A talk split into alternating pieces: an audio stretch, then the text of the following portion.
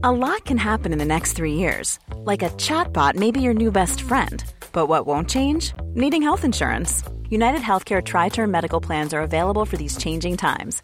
Underwritten by Golden Rule Insurance Company, they offer budget friendly, flexible coverage for people who are in between jobs or missed open enrollment. The plans last nearly three years in some states, with access to a nationwide network of doctors and hospitals. So, for whatever tomorrow brings, United Healthcare Tri Term Medical Plans may be for you. Learn more at uh1.com.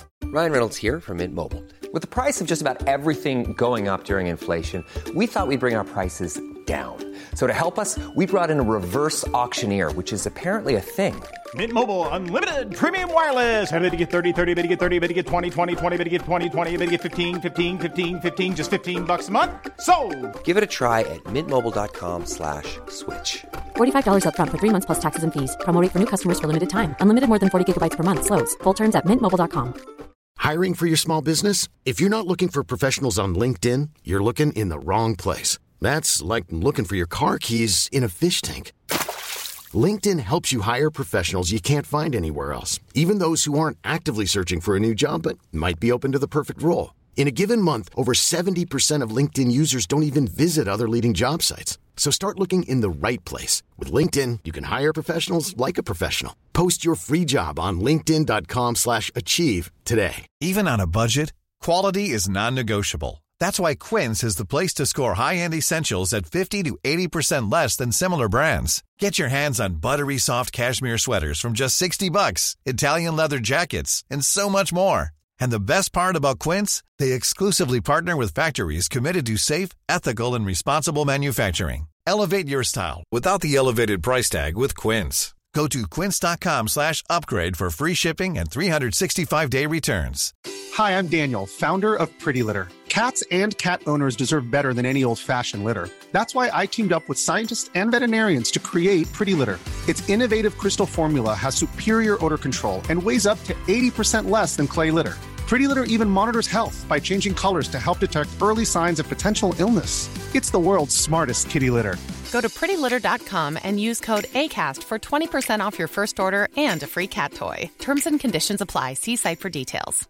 Hi, I'm Daniel, founder of Pretty Litter. Did you know cats tend to hide symptoms of sickness and pain? I learned this the hard way after losing my cat, Gingy. So I created Pretty Litter, a health monitoring litter that helps detect early signs of illness by changing colors, saving you money and potentially your cat's life. Pretty Litter is veterinarian developed, and it's the easiest way to keep tabs on your fur baby's health right at home. Go to prettylitter.com and use code ACAST for 20% off your first order and a free cat toy. Terms and conditions apply. See site for details. The following is a presentation of the Force Center podcast feed.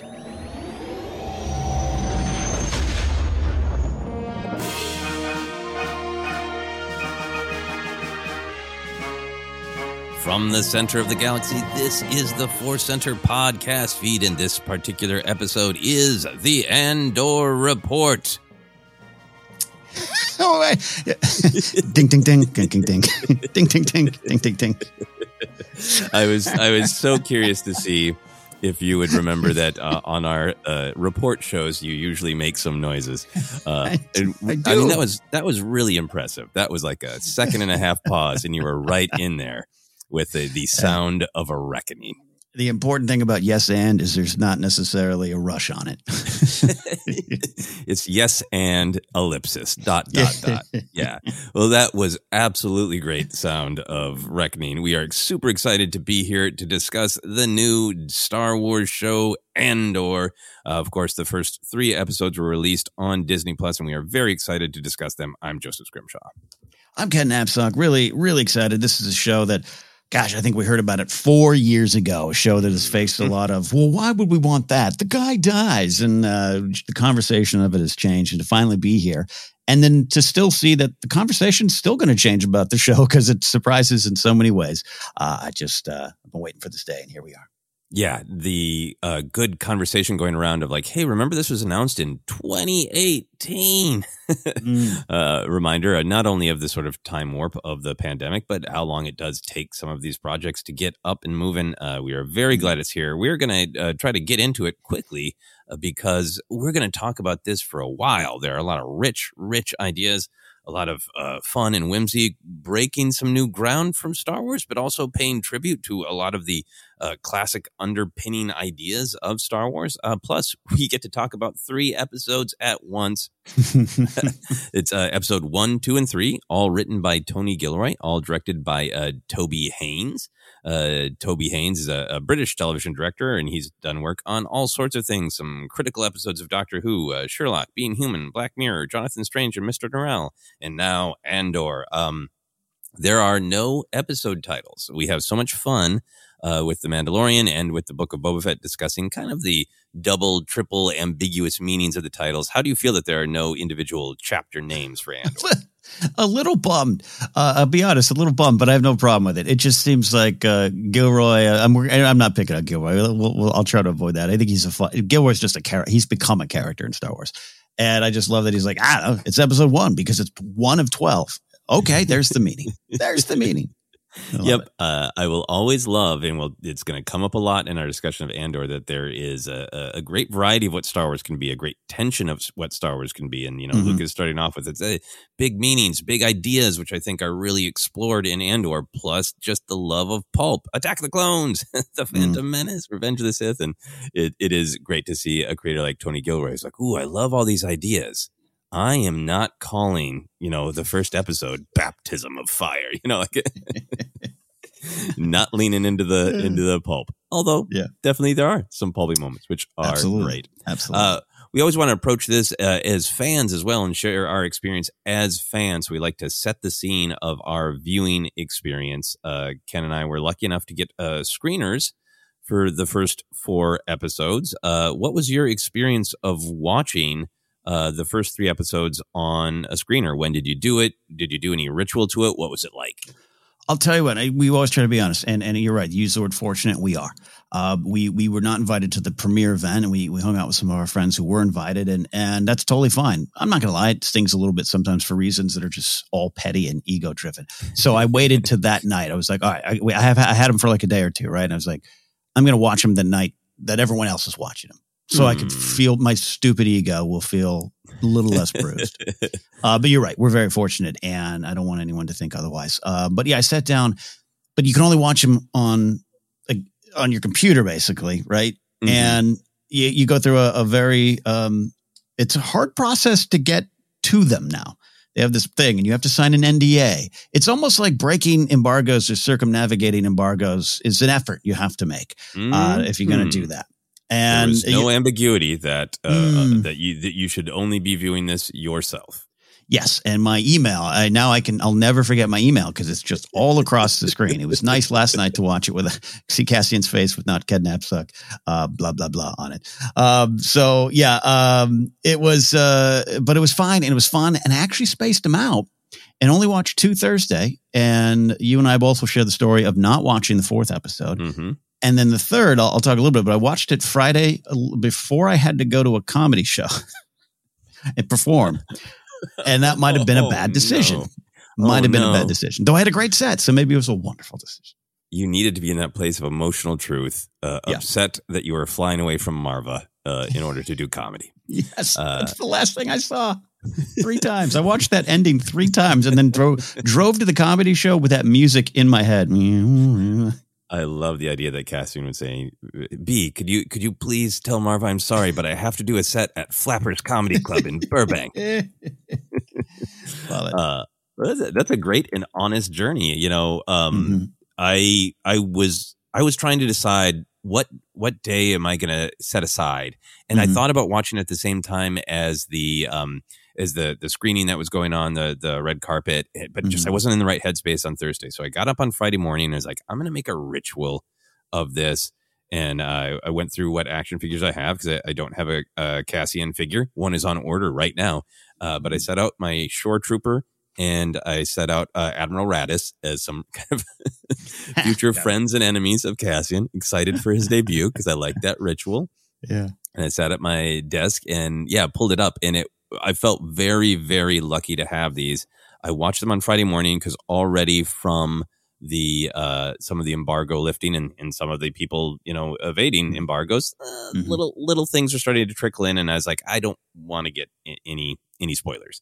Mm-hmm. Um, So I felt very lucky to watch them. I was deeply sucked in, despite the fact that, yes, uh, the watermark is your email large and across the middle of the screen. So I'm sitting here watching this show and being like, this is tense. This is absorbing. This is funny. This is shocking. And half the characters have my email address as a mustache. yeah. This is this feels disrespectful at best. Uh, so again, very lucky to have the screeners, but it is not optimal viewing.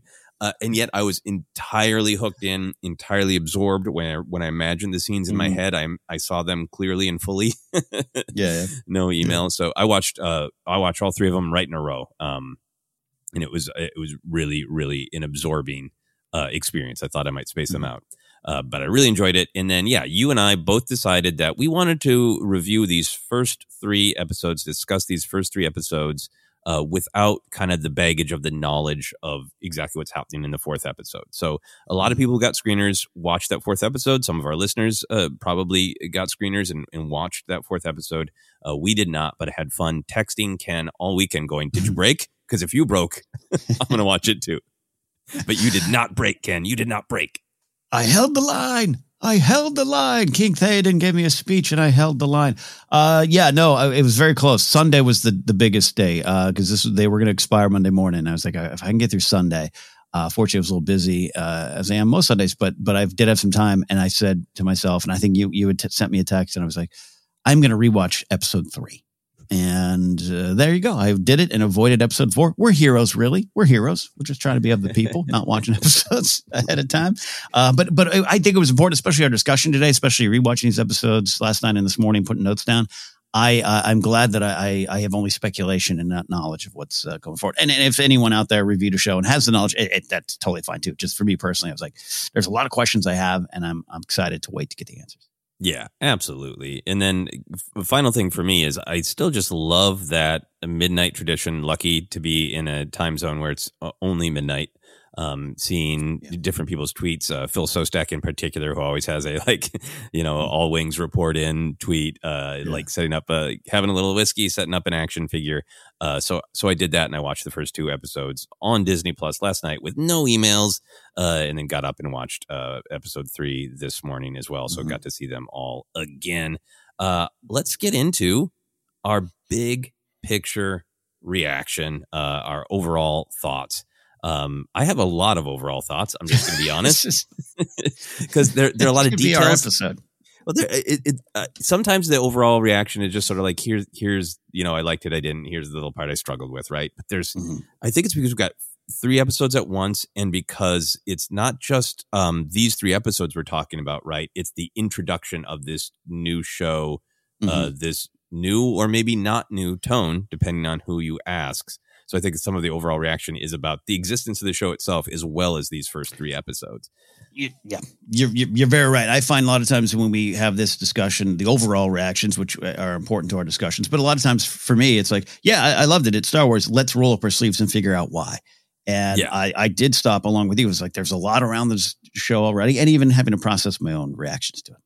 Yeah, yeah. So let's get into that. Did you love it, like it? Were, was there any element that you struggled with? Take me into your thoughts in your world, Ken.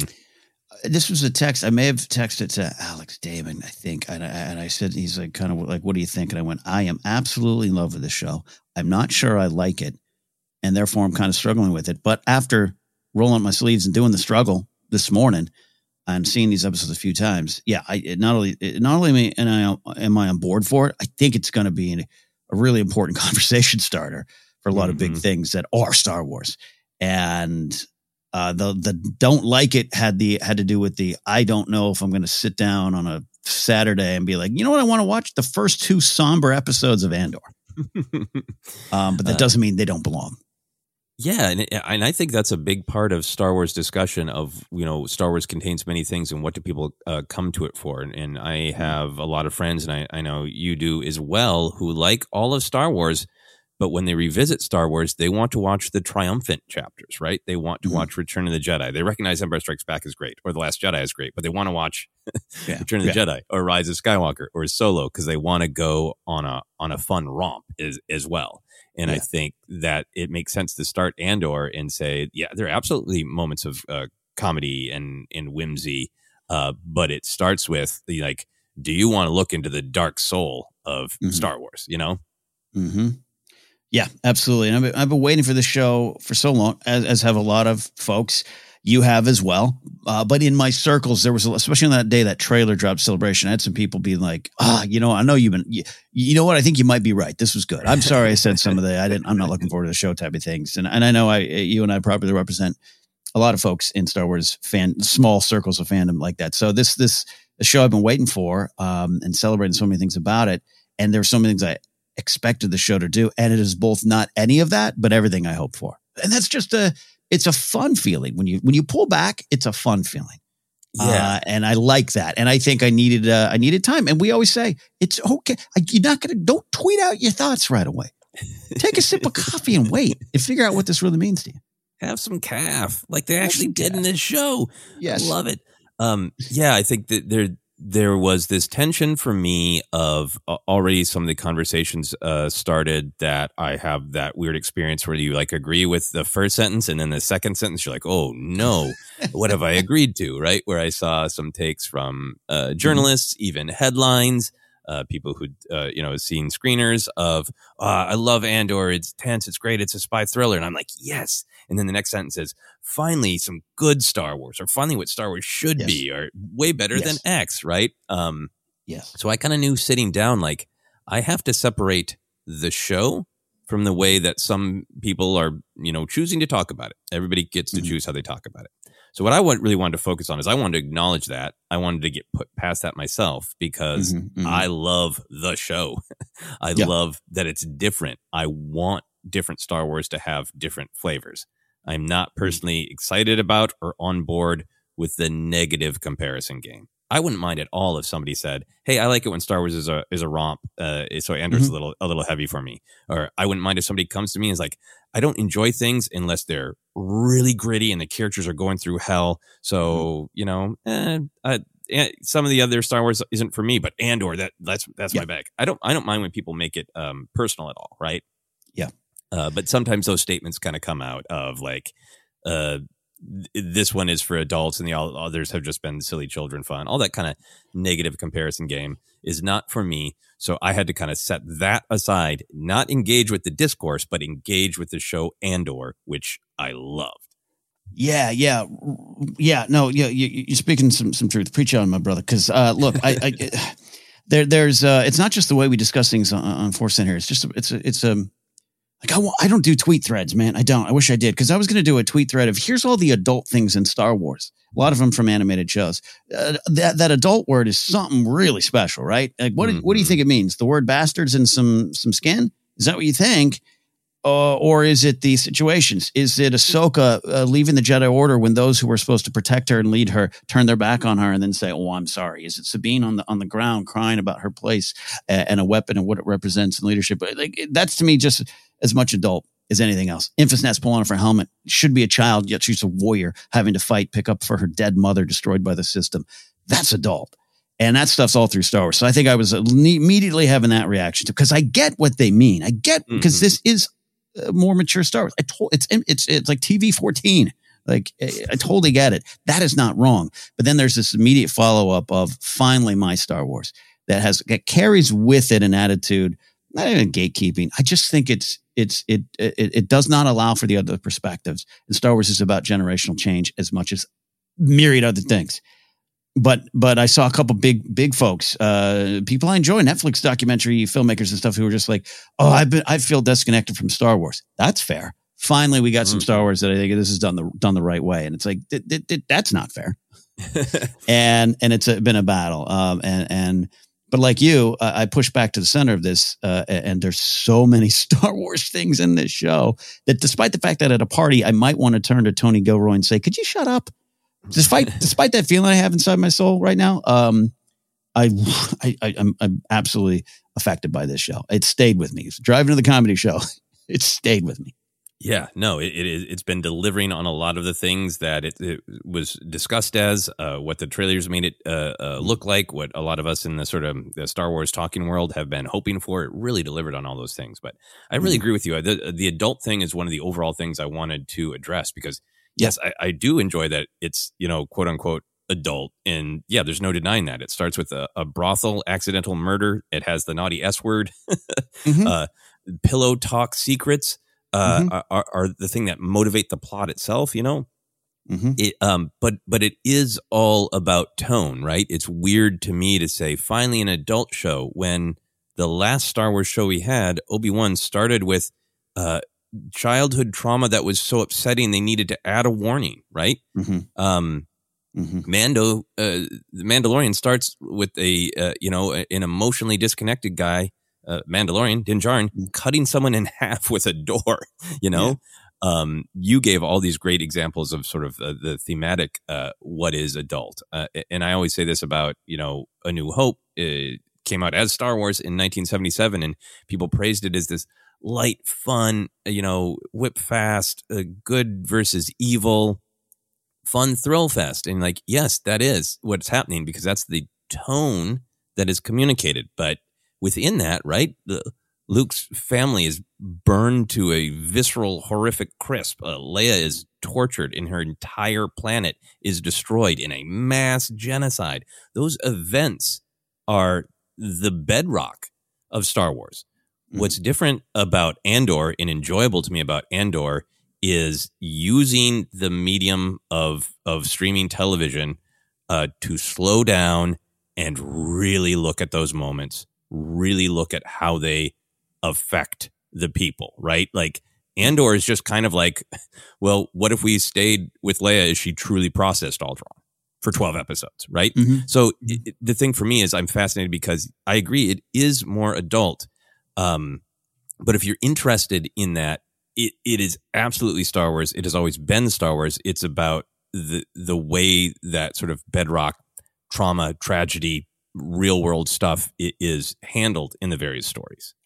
Yeah, uh, somber and sobering is the way uh, I described it because it's as, as if we saw the ac- occupation of Naboo and, and didn't hear about it off screen or read about it later in E.K. Johnston's books, right? Mhm. There's that line of like, it ain't going well on Naboo. We just don't see it. They choose not to show it. Leia is tortured by Vader. The door closes. We don't see it. They choose not to show it. Uh, and this is is going in that area. So that's why that's why no one's wrong in describing it as more mature or adult. It's so right. It's on the screen. It's very clear. And I think that's needed. I can get into reasons why uh, why I, I I'm I'm actually intrigued by that uh, and loving it and absolutely loving it, and it f- f- just connects very nicely uh, tonally, visually to Rogue One, which so many people love for the same reasons. But yeah, it's just uh, yeah, I, I, I don't mean to sound grumpy, but I think a lot of people hide behind that. Finally, adult Star Wars are putting a flagpole in the mountain of I missed a lot of other things prior to this, and it's Uh, just yeah, my yeah. dark no, take I- on it. no, I understand that. I, I think for me, it is. Uh, I I know I bang on about the term "tip of the iceberg." I think it's one of the great Mm. uh, things about Star Wars is like even in Andor, there's tip of the iceberg stuff where you like you know it's Yeah. you know Premor is a corporation. You don't understand exactly how how many. You know, we know they have a sector. How many planets they control? What exactly kind of company is it? What is the Mhm. exact nature of their relationship with the Empire? It's sort of implied, but there's you know lots of things to kind of figure out. And Right. I feel like to me, the promise of the Disney Plus shows is examining things that in the big Star Wars saga have been tip of the iceberg and getting to dive in. So I think for me, when people are like, um, "Oh, this is all new," I'm like, e, to me, it's Mm. it's it's more of what we saw, right? Um, Yeah. What's thrilling about Andor and feels different is really seeing people in their day to day lives. They're still caught up in in you know big life changing events, but we get such a sense of the day to day. But that's mm. tip of the iceberg promise fulfilled, right? That Yeah. those kind of lives are hinted at by Owen and Beru in the first movie. When you know she just she just making dinner in her weird space Cuisinart, right? Breakfast, Yeah. right? The Ugnaughts walking to work with their little toolkit briefcases, right? yeah. The the the club goers at the Outlander Club in Attack the Mhm. Clones who are like, you know, letting off some steam on what I assume is a Friday night. Uh, Rey's entire opening scene on, on Jakku, Rose Tico's backstory that she was just a person and she made this different choice. This idea that that Star Wars is is about day to day lives, and then what happens when something massive comes into your life.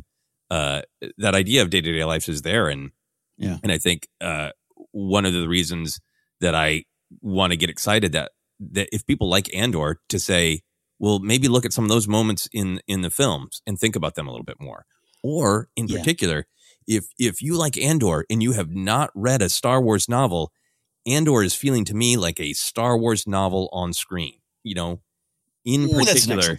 Like Mhm. like um uh, in particular a lot of the ones that that are set in the era of imperial terror uh Mhm. rebel rising by beth revis uh Mhm. alphabet squadron the, the last dregs of imperial terror uh lost stars uh lords of the sith are, are are some that that come to mind that have big exciting star wars action adventure thrills but because there are books not movies you spend a bunch of time with people doing day-to-day things drinking caf uh, Mhm, listening mhm. to their f- favorite music uh, disappointing their friends and family dating having sex there's sex in, in a ton of star wars Yes. uh, books in, in, in a whole gamut of sex from uh, healthy to not healthy um, so i think for me it's like i am thrilled to see all this on screen in andor but from my perspective my star wars journey it isn't entirely new and i feel like if people like it here's my positive take if people like it i'd say spend more time with those moments that are tip that, that are day-to-day life in the big movies and and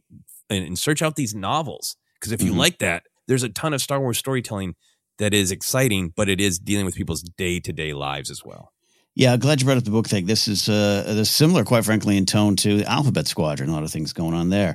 Uh, Sex in the Aftermath series is is there as well. Um, uh, yeah, you mentioned funny. Rebel Rising is a young adult novel, uh, you know, where a uh, quaint partisan uh, attacks a festival to kill an imperial uh, uh, target and takes out children in the process.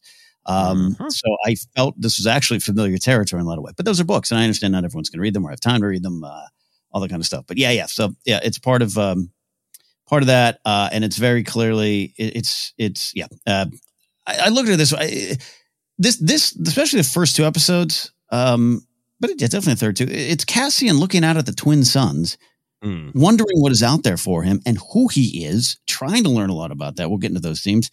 But instead of, uh, you know, it's as if Luke had just left a brothel, killed a Tusken, and fist fought a Jawa. It's just same end, end result. It's just different path.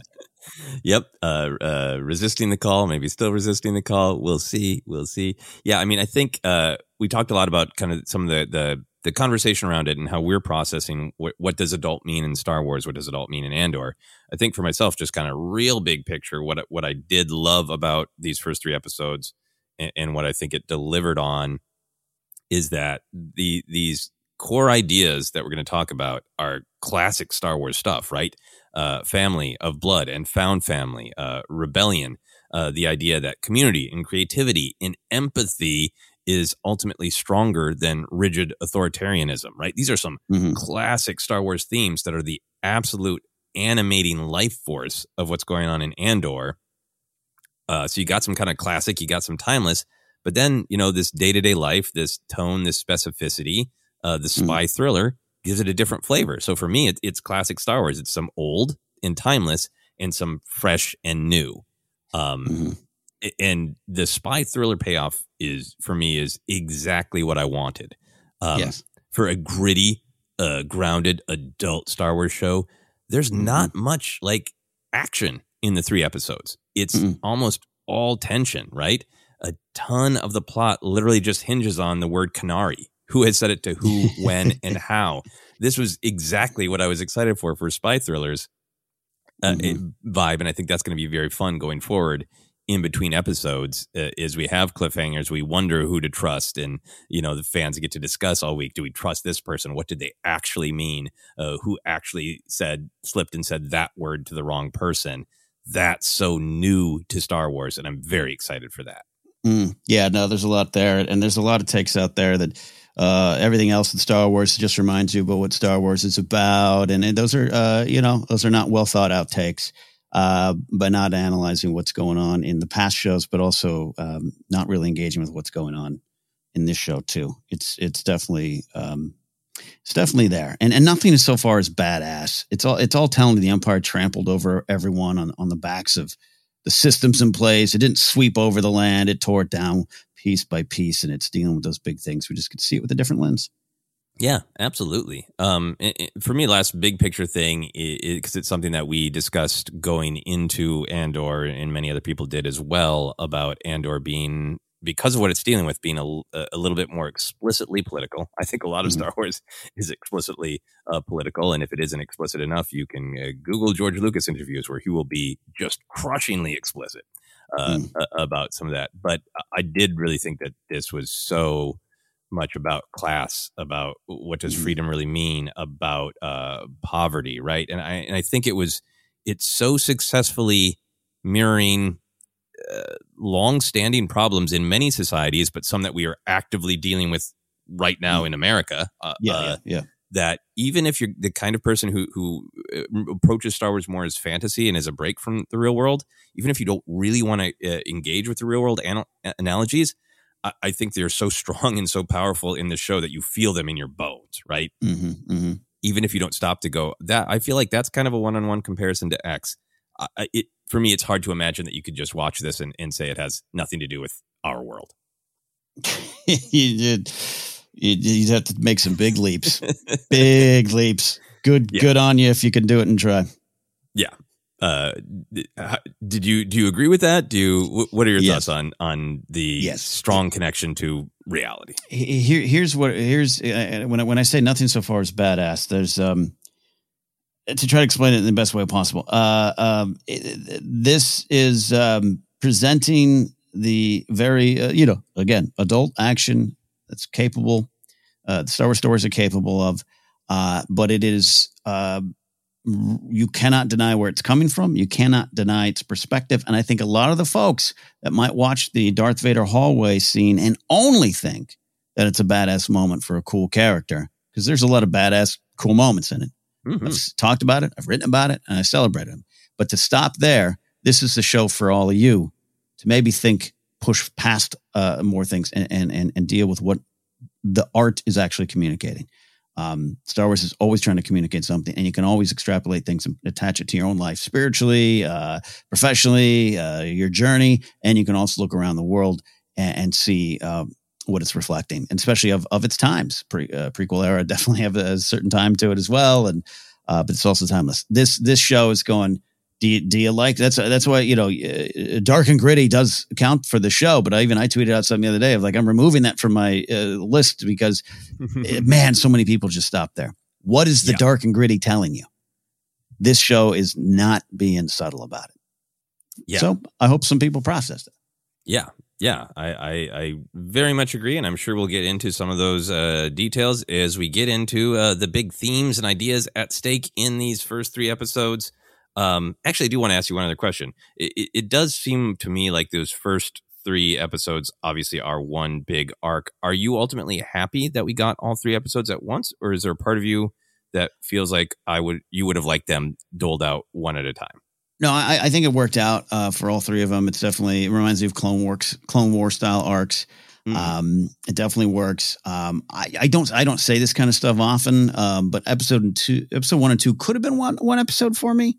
I don't normally. I think that's sometimes hollow criticism. Um, they work independently. They're they're they're definitely uh, the, the opening tracks to a full, more complete album. But um, I, I, if they had decided to do that and they still kept the twelfth episode, that's something else.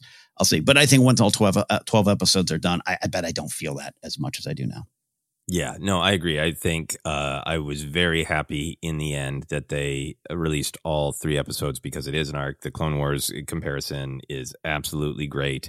Um, and I felt the same way about the first two episodes. It's a, a minor criticism, but I did feel like they were both uh, uh, connected by thematic ideas. In the end beats of both of them were like sort of thematically on point and thematically satisfying resolution slash cliffhanger to lead you into the next episode.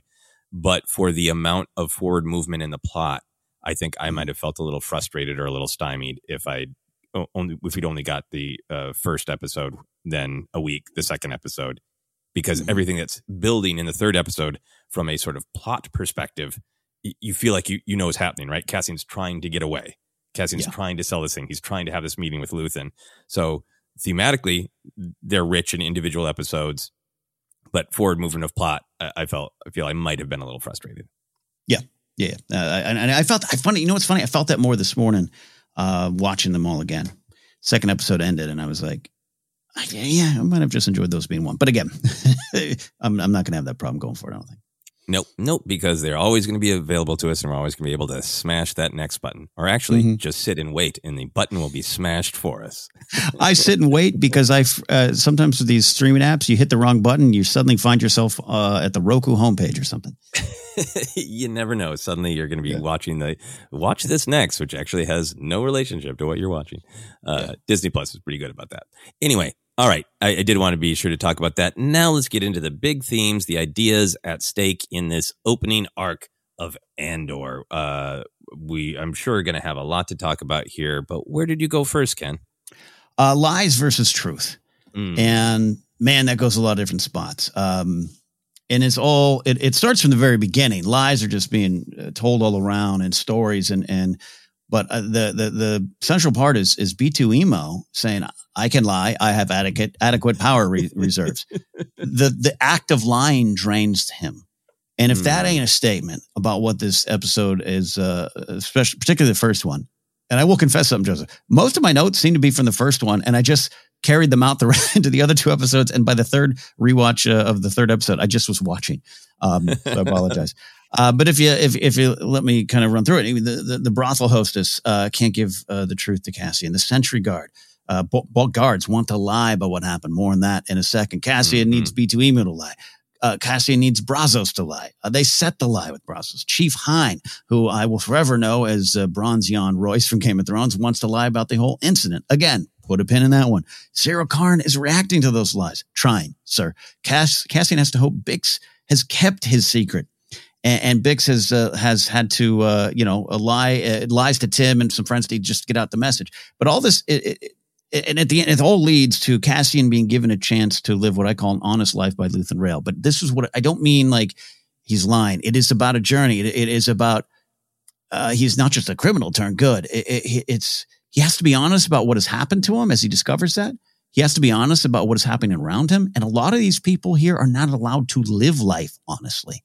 They, they they cannot live like that. Their truths uh, are, are dangerous. Their truths put them on uh, target sheets. Their their truths um, just can't be shared. And that's a lot about what's going on here. And and the system is not being honest. Uh, we can talk more about it later, but just uh, you know the simple thing about about the the sentry guards first trying to uh, you know the one of them the one trying to lie "Uh, no, no, no, we just got to fight and then and then chief Hyne trying to do the same thing uh, and there's some great comedy in that you and i can talk too but it, it is the Mhm. system the system lying to protect itself um, so that it doesn't clean up its own house and this all stays as it is and the system keeps repeating and the struggle keeps repeating and the lies keep repeating this is a show about how do you make things honest um, and and even Brasso saying make yourself useful uh, it's not just about Cassian going, well, I've been uh, dating around, I've been stealing some things. Time to shape up. He's had to carry some lies about himself, and now he needs to go find stuff uh, out about himself. He's searching for that. That's the, I think the pickup of of his sister. We're going to talk about family, community, and all those things. Uh, and it all leads these three episodes to to Luthen Rael just kind of being like, do you want to be honest? Look around you. You want to do something with meaning? Quit lying about it all. You got to do something about it. You got to be truthful. You got to be honest. No, I, I, I so agree. I think that's one of the things out of the gate that is really, really uh, powerful. I think a lot of the big ideas in Andor are asking why is life under the Empire so horrible on a real personal level and on a, a systemic level, right? And on this, it's on a birth, both a personal level and a systemic level that yes, people are forced into uh, lives where they cannot be honest uh, with each other. Uh, they cannot be honest with uh, themselves, right? Uh, I thought about it a lot as surface truth and real truth because there Mm, are a lot of mm. exchanges where everybody knows what the real truth is. Yes. And the circumstances make it so we have to carry what we know is true. And then we have to say all these lies, right? This in- elaborate, fabricated untruths, right? And I mm-hmm. think that gets to this really human place that we've all experienced. And I think honestly in our society, it's some of the stuff that we're trying to kind of wrestle with, right? Where where mm-hmm. uh, people in power in various ways have abused that power, right? Yes. And everybody at a company knows it, or everybody in a friend group kind of knows the truth. Wink, wink, nod, nod. But it mm-hmm. would break our systems of our jobs, of our social groups, to say the truth out loud, and sometimes to even fully let the truth sink into ourselves. So I think Mhm. that's why it's riveting. I think that's why Mhm. it's it's powerful, is because it isn't just lies. It's trying to kind of hold and deal with this real truth that is bubbling in your gut while constantly, blatantly layering a second fake truth on top of it. You know? Mm. Mm. Oof, yeah, you yeah, you're taking it to spots, man. you got to sit down on the old uh, YouTube pundit de- desk with someone who is built on lies, and you, you have to. The truth keeps things going. Uh, and and I'm, uh, you know, we're going to get to Cy- Syril Karn. Kyle Soller's doing uh, next level work. Mhm. Uh, we're going to talk about it, but his reaction to uh, the lies or the surface truths, as you're saying too, in the situation is uh, gripping just as much as it is gripping to watch Cassian go through what he's going through, or the or the citizens of Ferrix. It's uh, it's it's it's system breaking. it's all of it Yeah. is. Yeah, I mean, I think you know you you laid out some some great examples of this, um, and I really agree that it, it, to me it, it matters that it starts with Mhm. uh, Cassian's search for truth, right? Uh, and, he, and he can't get uh, he can't get to his sister. He can't get to this connection without the danger of revealing a little bit of truth, right? The entire Mhm. plot hinges on Cassian's truth that he is from Kenari. It, it hinges on the fact that um, Cassian, who dates lots of ladies, can't stop himself from pillow talking his truth. That's so like Mhm. heartbreak. It's it's played for for drama and for a little bit for comedy, uh, Mhm. but it's so heartbreaking, right? Of like all he wants is this intimacy where he can share his real Yeah. truth. Um, it's also played for comedy and for drama, but you mentioned it, Cassian and his friend Brasso. Um, yes, anding an elaborate alibi for Cassian, right? Mhm. in a different show, that scene might be Cassian going like, "Hey, can you can you tell people you uh, I was with you last night?" And the Yeah. other person going, "All right, right." But that Cassian walks up to him and like gives him the first half of the scene, and like it's an improv scene, Brasso takes it and goes, "Yes, and this," and that they both have an understanding that that elaborate of a fake truth is Mhm. needed. You know, that's Mhm. what really get- really hit me that that elaborate of a of a fake truth, a surface truth is required. Yeah, yeah, and and the energy it's taking, not just for B two emo. Oh, B, love B already, but it, you know, Yeah. it's just a great topic sentence of the energy this is taking from everyone. Uh, how it will uh, power you down and destroy you from many different angles. Yeah, I Um, love Cassian's yeah. actual quote. I know it takes energy, but can you make a lie? That is, that is that is two lies. Yes. uh, oh, that's that's gonna make it into my daily uh, daily repertoire.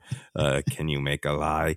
Um, yeah, and then I think it, this is about like surface truth and real truth, but it is also getting into all of these big picture uh, ideas about uh, class and wealth and value and hypocrisy. Right? The uh, uh, I could watch that scene with uh, with uh, Pre-Mor Security Chief Hyne, uh, who I know is a Slitheen from Doctor Who.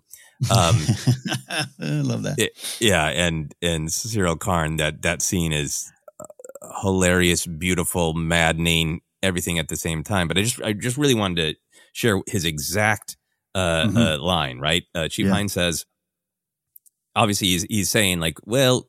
I kind of know the real truth that these these guys were jerks and they probably did actually harass the wrong person and they probably kind of Mhm. got themselves killed when they didn't need to, which I feel like we as the audience that's the way it's presented to us, right? Yeah. So he he's dealing with the real truth and then he's saying that truth is unacceptable. Yeah. Uh, it's going to cause a problem for me because the goal of, of reporting the empire is brevity, uh, and then laying out the this uh, just blatant. He is aware, is a part of his job, is a part of his power structure that there is a truth, and then they maintain a fake truth, and everybody knows the fake truth is fake, but there's a game where it must be uh, maintained. When he says they were at the brothel, which we're not supposed to have, Mhm. the expensive one, which they shouldn't be able to afford, drinking uh, Revnog, which we're not supposed to allow. Mm. It's more than just, oh, we, we got to cover this up, right?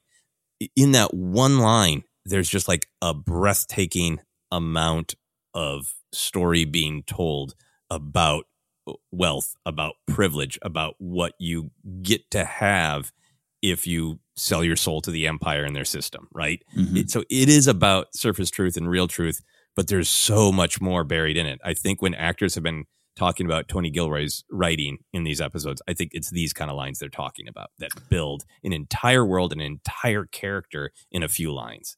Yeah, and sliding down a little bit to the lies of the system things. I love what you're saying because that speech is, is so wonderful. And again, it, it's also there- there's a little bit of office office space humor in there. Some Mhm. TPS reports being filled out, but just what it means, and even the, the uh, Chief Hyne uh, fudging the the crime numbers in effect hides the true state of the galaxy. The Empire can broadcast the lies, and it's a okay. That's part of the bigger picture too. Uh, but the, the lies and cover ups obviously just push you know the systematic problems forward. There's no change; it keeps going, and this is why I think the two intro scenes we got starting this series off. You got the the the, the Blade Runner esque scene with with Cassian. Uh, you could I've seen that uh, online before. Um, his his murder is the first kill is not intentional. And the second one, I think it's him snapping at those those lies from service truths. Because Mhm. hearing that, hearing that from uh, the the older Sentry Guard, and uh, we'll, we'll just lie, we'll just cover it up, we'll move on, things will be great. Well, I'll, I'll be alive, you'll be alive. He snaps, he kills in that moment. But then you got that scene with B2 Emo following that, which is whimsical and it's endearing, and and he is introduced just rolling through the city. Those hounds arrive, and he doesn't seek out a fight. Cassian doesn't seek out a fight. B2 Emo Mm. actually tries to protect himself. Protect in place. Just let me go on with my life. We all understand that this is how this works. Just let me go on. But the one comes back and pees on him. So B2 Emo fights back. He snaps. He snaps at it. And it's a comedy, but it's it's it's a, a through line. Cassian is and Cassian's not you know, he doesn't return a conquering hero. You killed two. Great.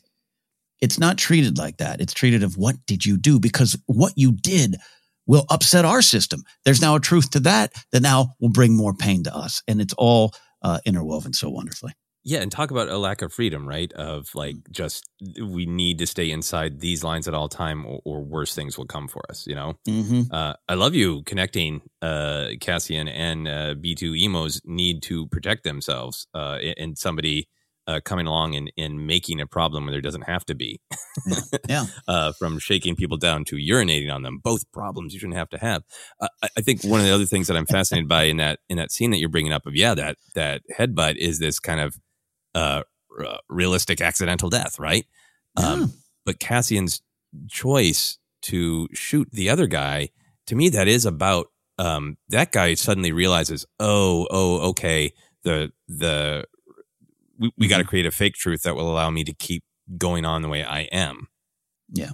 And I think, Yeah. I think Cassian's shooting him uh, because he knows he doesn't have the privilege that that guy does.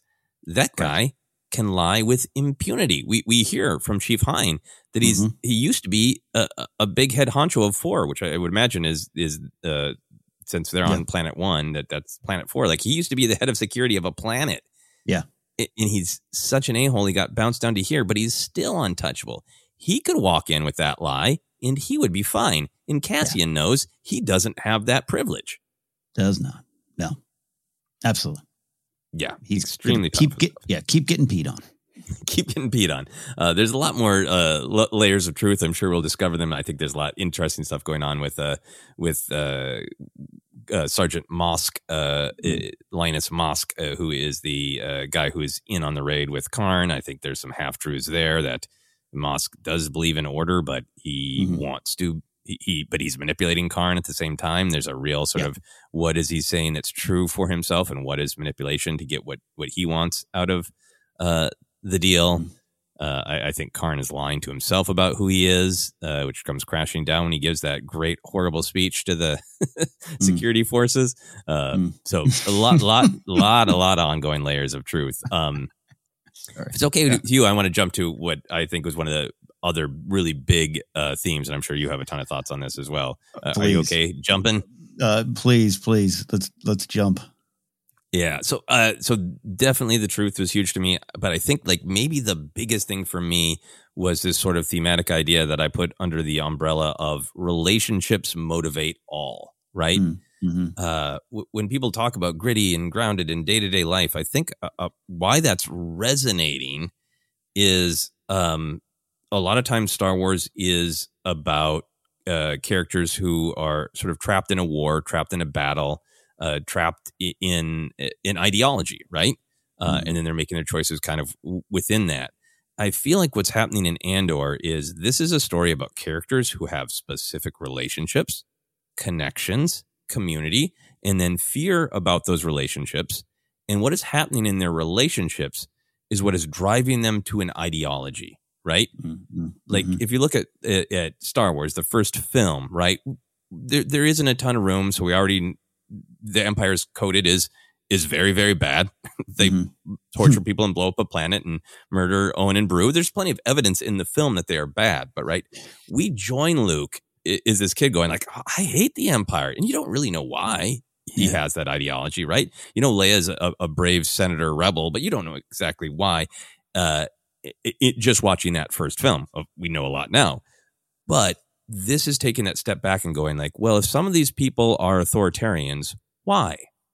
Yeah. If some of these people need rebellion, why? If some of these people accidentally make choices that benefit the authoritarians, why? And the answer, again and again in these first three episodes, is uh, relationships. Mm. Uh, so I think that's why this is is coming across as really compelling, and why the day to day is compelling because it's about how do how do the actual things that affect us lead to our our ideology, right?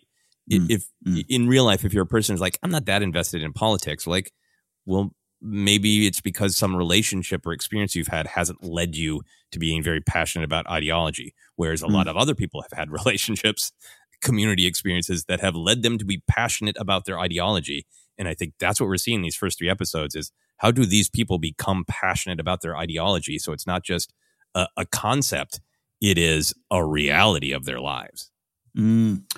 Yeah, uh, there's so much there, and I want to jump to a lot of I, I, Syril. I just want to dive in and, and figure out what's going on there. Uh, there's some too. Yeah, the, the, when you talk about like maybe you haven't got to the point where you see how it affects the community or around, and uh, I think that's real powerful. And there's some stuff going on with this character Timm, uh, who by the way was in the uh, attack on Starkiller Base in Force Awakens. That actor James McArdle yep. Uh, was an X-wing pilot. Fun, fun, fun. Um, I, I actually love with him. He's uh, he's dating Bix, uh, but he does not understand her, and he doesn't understand Cassian's plight, and that's what drives him in his ideology uh, ideology in, in this mm-hmm. arc. And he uh, pays the price for it. But it's kind of uh, interesting to hear you say that you haven't reached that point. He reached that point too late. Yep, yeah, because uh, we'll, we'll, get back to Cassian because I think he's he I'm fascinated by Cassian's uh, emotional journey. But yeah, the mm.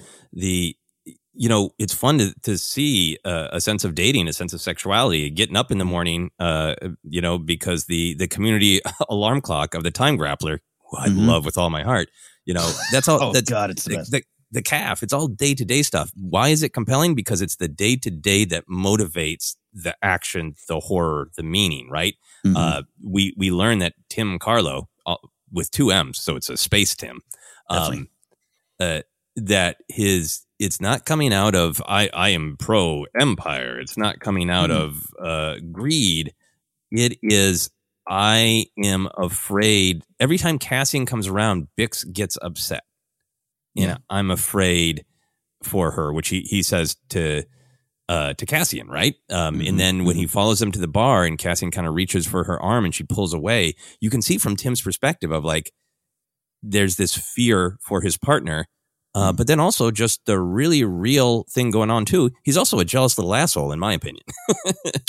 yeah, but it's yeah. all about all of his choices are his relationship to Bix and his fears about his relationship with Bix. Yeah, and not fully understand the situation, and to put it in just a uh, just a straight real world perspective, uh, you know, uh, it, it's it's sometimes I don't know. Sometimes it can be dangerous to do that, I guess. But this is this is what the show's doing. This is a white man dating a, a brown woman, and it's easy for him to be to hide behind that. He doesn't understand her worldview.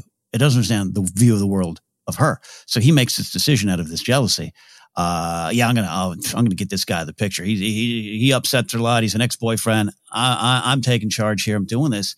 And it gets her, her head busted open, gets him killed. Mm-hmm. He, he has no comprehension of, well, wait a minute, not her. Uh, he was, he just doesn't understand. He isn't connected to that there yet. And, uh, and it was, it was, it was really important. He, cause he is, he's a jealous little prick. Yeah, I mean, uh, TV fourteen Force Center. it really is. We'll talk about the S word. Uh, but yeah, no, I, I so agree with that, and I think that's a that's really great and and really powerful uh, to point out. And yeah, the layers of truth with them, where she she she seems to legitimately care for him, right, and legitimately want Totally. to be in a nurturing, positive relationship with him. So she she sees something there, you know. Um, and Cassian, you know, the picture of Cassian is that he's got a lot going on, and he is pushing all of his friendships and all of his relationships to the breaking point, right? Mhm. Um, so she she's clearly uh, in uh, uh, for Timm, uh, but not in enough to let him in on her real life. And is that because of fear for him? You know, so Mm. all sorts of complexity there as well. Um, yeah, yeah. So I want to get into to to Cassian, right? Because he is he is the main character. Um, I'm really fascinated that every crucial moment for Cassian is motivated by a relationship, right? Um, when Tony Gilroy in particular was was giving interviews and saying this is a story about how he becomes a revolutionary, right? I had this little moment of concern. It's like, well, I, I don't want to start out with him being apathetic, right? Mm. And the thing is, like, he has ideology. He knows what the empire is. He's got a a, a backstory with them that we're maybe going to learn more about. Um, uh, he doesn't like them, uh, but he is the farthest thing from apathetic because he is motivated by a relationship. Every beat that happens, right? Uh, on Kenari, as a kid, he, he he is in rage and pain after the death of that leader figure, who I believe in the credits they're listed as alphas with numbers. Mhm. Um, so if I got that wrong, my apologies. But for now, I'll say Alpha Alpha One's death. Uh, He sneaks on board uh, that ship out of rage and pain for Alpha's death, and that's what gets him whisked off the planet and and separated from his sister. Uh, the current timeline plot is kicked off by looking for that sister, which uh, in the credits I believe is called uh, Kerri. Kerri. Um, so that that is the whole thing is is relationship, right? I'm sticking my neck out. I'm testing all of my other relationships in my current life because I need to have resolution on the possibility that I abandoned uh, this sister, right? Um, Mhm. the actual mechanics of the plot over the first three episodes is uh, th- everything hinges on the fact that he can't stop telling ladies he's from Fest during Yeah. pillow talk, Yeah. which is so heartbreaking. Uh, even down to uh, he's tracked to the warehouse because he's calling B2 Emo to tell Maarva he's sorry and make sure she doesn't get too cold. Which, Mm. by the way, if you rewatch, it, it, it, that's one of the, the rewards of rewatching it. That Brasso Mm. brings it up early on of like, tell Maarva to keep the heat up. Uh, Yeah. This great heat moment, and then at the end, uh, in that montage, she breathes out and you can see her breath, and Yeah. It's not a heavy hand, but that's about money too, right? She doesn't think she Mhm. has enough money to keep the heat on, you know? Yeah. Uh, but anyway, it's it's just the idea of uh, this is what what's powerful about this storytelling because it is it is ideology. It is leading to Mhm. action based on ideology, but it's starting with the personal. I'm going to be caught by an authoritarian uh, a force because I wanted to apologize to my mom and, and make sure that she knows she has enough money to be Mm. physically comfortable. How could it, how could you get more real than that, right? And that's what leads you to say, "Enough! I have to fight." Yeah, no, I, I yeah, your your idea of um, you know, the, I wouldn't call it fear, right? But it just kind of seemed maybe that was uh, where we are going. Yeah, apathetic, uh, doesn't want to join, but it, but you know, we had that thing ling- lingering over the, the thoughts of Cassian of you know he's been in, in this fight since he was six, which by the way I still think spiritually he's tracking pretty well. We'll get some more Mhm. information from him. Uh, and his story, but yeah, no, I, I- I think you're right. It, that's what it's. It's. I don't even want to say twist on it. It's just the way they're choosing to look at the issue and how the community and, and the search for who you are is one of the big themes I love in this. That the literal search and just kind of the spiritual search of who you are, who you want to be, is big. And and so yeah, he isn't apathetic. He's just he's in this situation in this situation in this horrible world. Yeah, and and you know, Luthen wants him to take this next step, right? And and do something Mhm. big, do something truthful. But even within that, Luthen is using emotion, right, to push him, right? Uh, it- there, he talks about his, his father being uh, hanged in in, in Rix Mhm. Road uh, on on that planet in in the Central Courtyard. I assume that that is his adoptive father, Clem, that we meet in the flashback. Um, but it, it- it's just kind of pushing this idea that at any point all along the way. Uh, Cassian is an empathetic character who deeply needs mm. and wants people in his life, wants to open up to them. And at every turn, it is a huge risk to allow any sort of intimacy or truth. And mm. that is what is leading him to where he's going to end up. Yeah, and, and, and been the, the the the mo of his life. He's kind of he's kind of an f up, and in a you know, just everyone has that reaction to him. What have you done now? What lied have mm-hmm. you now? Uh, uh, the the the quote of uh, of uh, what uh, Maarva said uh, what B2E2 uh, repeats is just it's hilarious. There's so many things that do work that do work in different ways. Uh, and this episode of drama and comedy, but it's it's powerful stuff about where he is. Yeah, no, absolutely. Let's talk about uh Karn a little bit, right? Because mm-hmm. I think his what is motivating him is a big question. Uh, if you just watch these three episodes, if you've listened to interviews, um, we've kind of got a little bit of a spoiler from the interviews that there's yeah. some relationship stuff motivating him that we're going to learn more about. If people haven't, you know, read that or mm. don't want to, we can leave it there. Uh, that was definitely something that affected me because watching these first three episodes, there's a there's great questions about what is motivating him, uh, mm.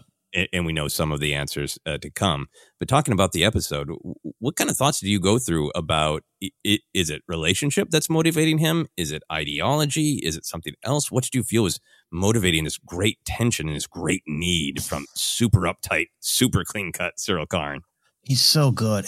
He's everyone on the show is a plus. He he's just hitting something special. Is doing things.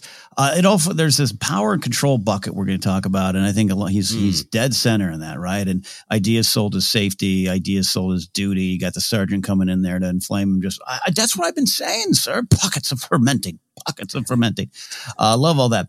And he and a lot of it started. I, I think there's so much fear and there's fear of the unknown, fear of the others. He's been raised probably to think this. Uh, look at look at the starting start, the starting story of Rae Sloane, this imperial character. A lot of us love. It starts from she uh, lived in a probably similar world to Ferrix. I can't remember the name right now. And the Empire brought order and safety, and she saw that. She saw the benefit of that. What's happened in Karn's life that has lead, led him to this point? But but eh, eh, you know all he's he is between all the lines, right? He li- he doesn't just color in the lines, he eats in the lines, he walks in the lines, and he adds lines. He adds lines to his uniform. He needs more lines, more piping, and some tailoring, sir.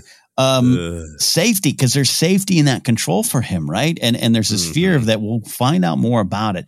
Um, but you know, and, and I, I, think the things he wants to accomplish might seem noble. To clear some of it, uh, you know, uh, to, to, be clear, some of it is uh, it's not celebrated. Again, Cassian is not celebrated for what he's done. Bix, what have you done? All those kind of things. But so you you could look at Karn. I, I bet there's a lot of people watching this show who who think Karn's the hero, right? And and and he's he's got that perspective, but it all has distance.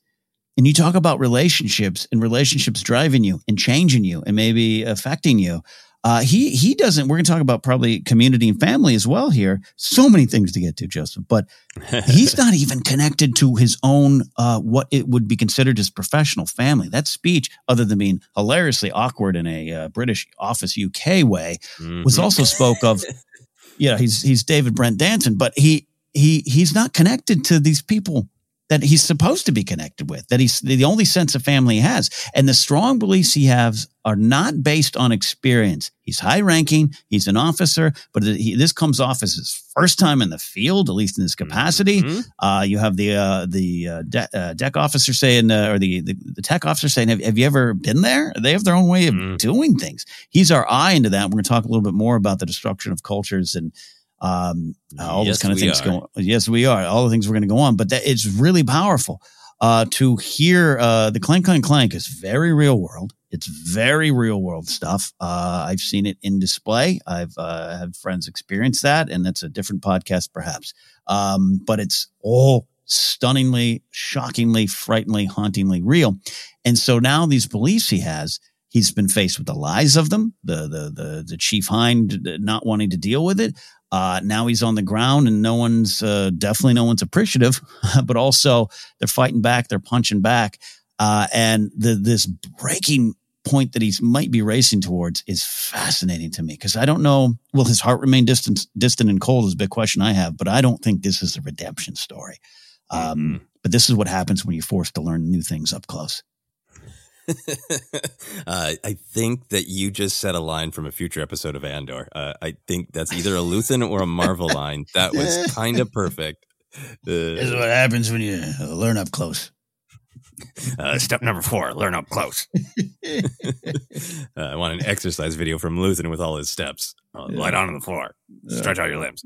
Um, yeah, I think what was really fascinating to me about Karn is, like I said, there's some implications from interviews that there's some relationship stuff going on. We're not fully seeing that yet, but we could maybe guess by the fact that he is coded as uh, wealthy and privileged, right? Um, from his attitude, from his stiffness, from his appearance, um, and Mhm. everything he's saying is about ideology, right? Of Yeah. that he believes in order. He's a he is a company person, right? It is unacceptable that Pre-Mor Security died and it would not be pursued. Uh, but my sense is that he is not really about that ideology, right? He thinks he's about that I- ideology, but it's really about proving himself, validating his position. Um, he believes that he has this power. He believes he is special and better, Mm-hmm. and he is itching for a chance to prove that power, to prove that station, right? Mm. And I think that's what's scary about authoritarian ideology. There's a lot that's scary about authoritarian ideology. I won't limit it to one thing, but when somebody is like, I don't really care that two absolute jerks got themselves killed, but I'm going to pretend I really, really care. I'm even going to lie to myself that I really, really care about that because it's a chance for me to have power. It's a chance for me to put on a boot and put it on someone's neck because I define myself as someone who can do that. And I need to prove that I can in order to believe it myself. So I feel Mhm. like that's what's going on uh, uh, Mm-hmm. with him. I- And I think it plays out in all these fascinating ways, right? Um, Yeah. he's an e- people tried to tell him the real truth. Hyne is telling him a real truth of how this how this uh, structure works. Yeah. He's going out on a on a dangerous limb while the boss is gone. And you know, if he comes back with uh, Andor uh, alive or dead, he can make himself the hero. Um, Mosk, uh, Linus Mosk, I think is is an ideology guy. I think he truly Mhm. believes in order and in a Yeah. strong fist, right? Uh, Mhm. but he's he's manipulating uh Karn as well, right? He implies that to not go after Andor would be dereliction of duty, and I feel like it's a kind of wink and a nod that like if we go get Andor together, you can be the chief, right? And I think and I think from Mosk's perspective of like, and then I'll have a chief that I can wrap around my finger with extremely easy motivation, right? Yeah. Um, and I and I think to me all of that comes out in that great, uh, as you say, British office horrific speech, right? There's those layers of, of real truth where uh, Mosk is on the ground with troops who have gone into actual dangerous uh, places. Mhm. They actually know this planet is dangerous and they're going to be unwanted, dangerous to them, and they're going to be unwanted. And he gives this very real speech. And I think we see that Karn is centered on himself because he doesn't have the experiences you're saying. He cannot relate to the troops in any sort of real and emotional way. And instead, he says uh, ideological things that sound great. Mm-hmm. Mm-hmm. But because he is not a true believer yet, Yeah. he's he's just he's wearing the ideology to get what he personally wants. Even the ideology comes across as utterly empty. It's like he's reading motivational posters with no idea of what they mean, no humanity behind it, no personal experience behind it. So Mhm. that's what's fascinating to me. He, he's just a, a raw, open wound looking to validate himself, no personal connection, and Yeah. no true grasp on the ideology he's using to validate himself. Yeah, the sergeant shows up here with a big stick and has been out there, like you said, which makes him dangerous. Uh, and and he has that bluff and bluster line as opposed to acknowledging it or understanding. I think he might understand it. Uh, he just doesn't want to acknowledge it as actual communication from those on Ferrix. But it's sold to uh, Karn as is that's all lies. It's it, it's buff bluff and bluster. It, it means nothing there. Um, and and I love what you're saying because if if you go back to the beginning of this, again when Andor's done, um, taken on the surface is not a great thing. Um, no one, again, no one in this community is celebrating it. I, will point mm-hmm. that out. Um, but the, that Karn, if he really believed in this idea, would be going internal, so to speak. Uh, instead, instead it's external, and we can keep all of ourselves safe. This idea of safety and security will be to go down to the ground here, uh, get this very dangerous man, and, and you know, again, maybe he is, maybe he is, but but but it isn't about that, right? It isn't about keeping mm-hmm. anyone safe. Isn't because yeah. if you wanted to do that, you clean up your own house, and they don't want to clean about, up their own house. Yeah, it's about climbing the ladder. It's about validating your power you know, mm-hmm. it, it, for, for for both of them. And I'm so, so, there's a lot of images throughout that invite you to look at uh, Karn and Andor is two sort of uh, younger men, regardless mm-hmm. of their age, younger in their their life journeys, right? Yeah. Uh, it, like those images of like Karn staring at Andor's uh, hologram, uh, the way the end of mm. part three is cut together with how this you know traumatic event is for both of them is going to affect both of them and, and send yeah. them next on their journey. It was really striking to me in his awful mm-hmm. speech. He has this line there comes a time when doing nothing becomes the greatest risk of all, right? mm-hmm. Mm-hmm.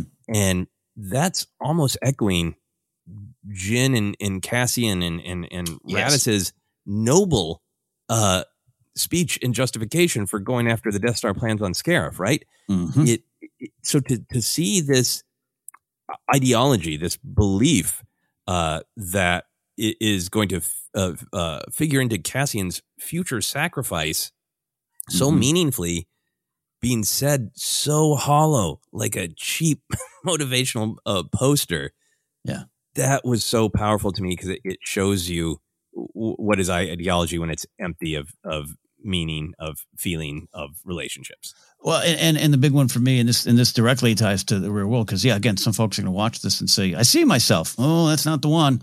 That's not the one. And I love what you're suggesting of kind of sort of this dueling um, song of of Cassian and and Syril, uh, because it's easy to use those, hear those words, and, and say hear the same words used differently. And you, and unlo- you know, you hear you know the phrase "follow the money." I follow the empathy, follow mm. the empathy. And Jyn and Cassian's uh, words, you you follow the empathy to the core of it uh, or you follow the core of it and you find the empathy. You're not finding any empathy in what the sergeant's suggesting, what the Syril, uh, Syril Karn's suggesting.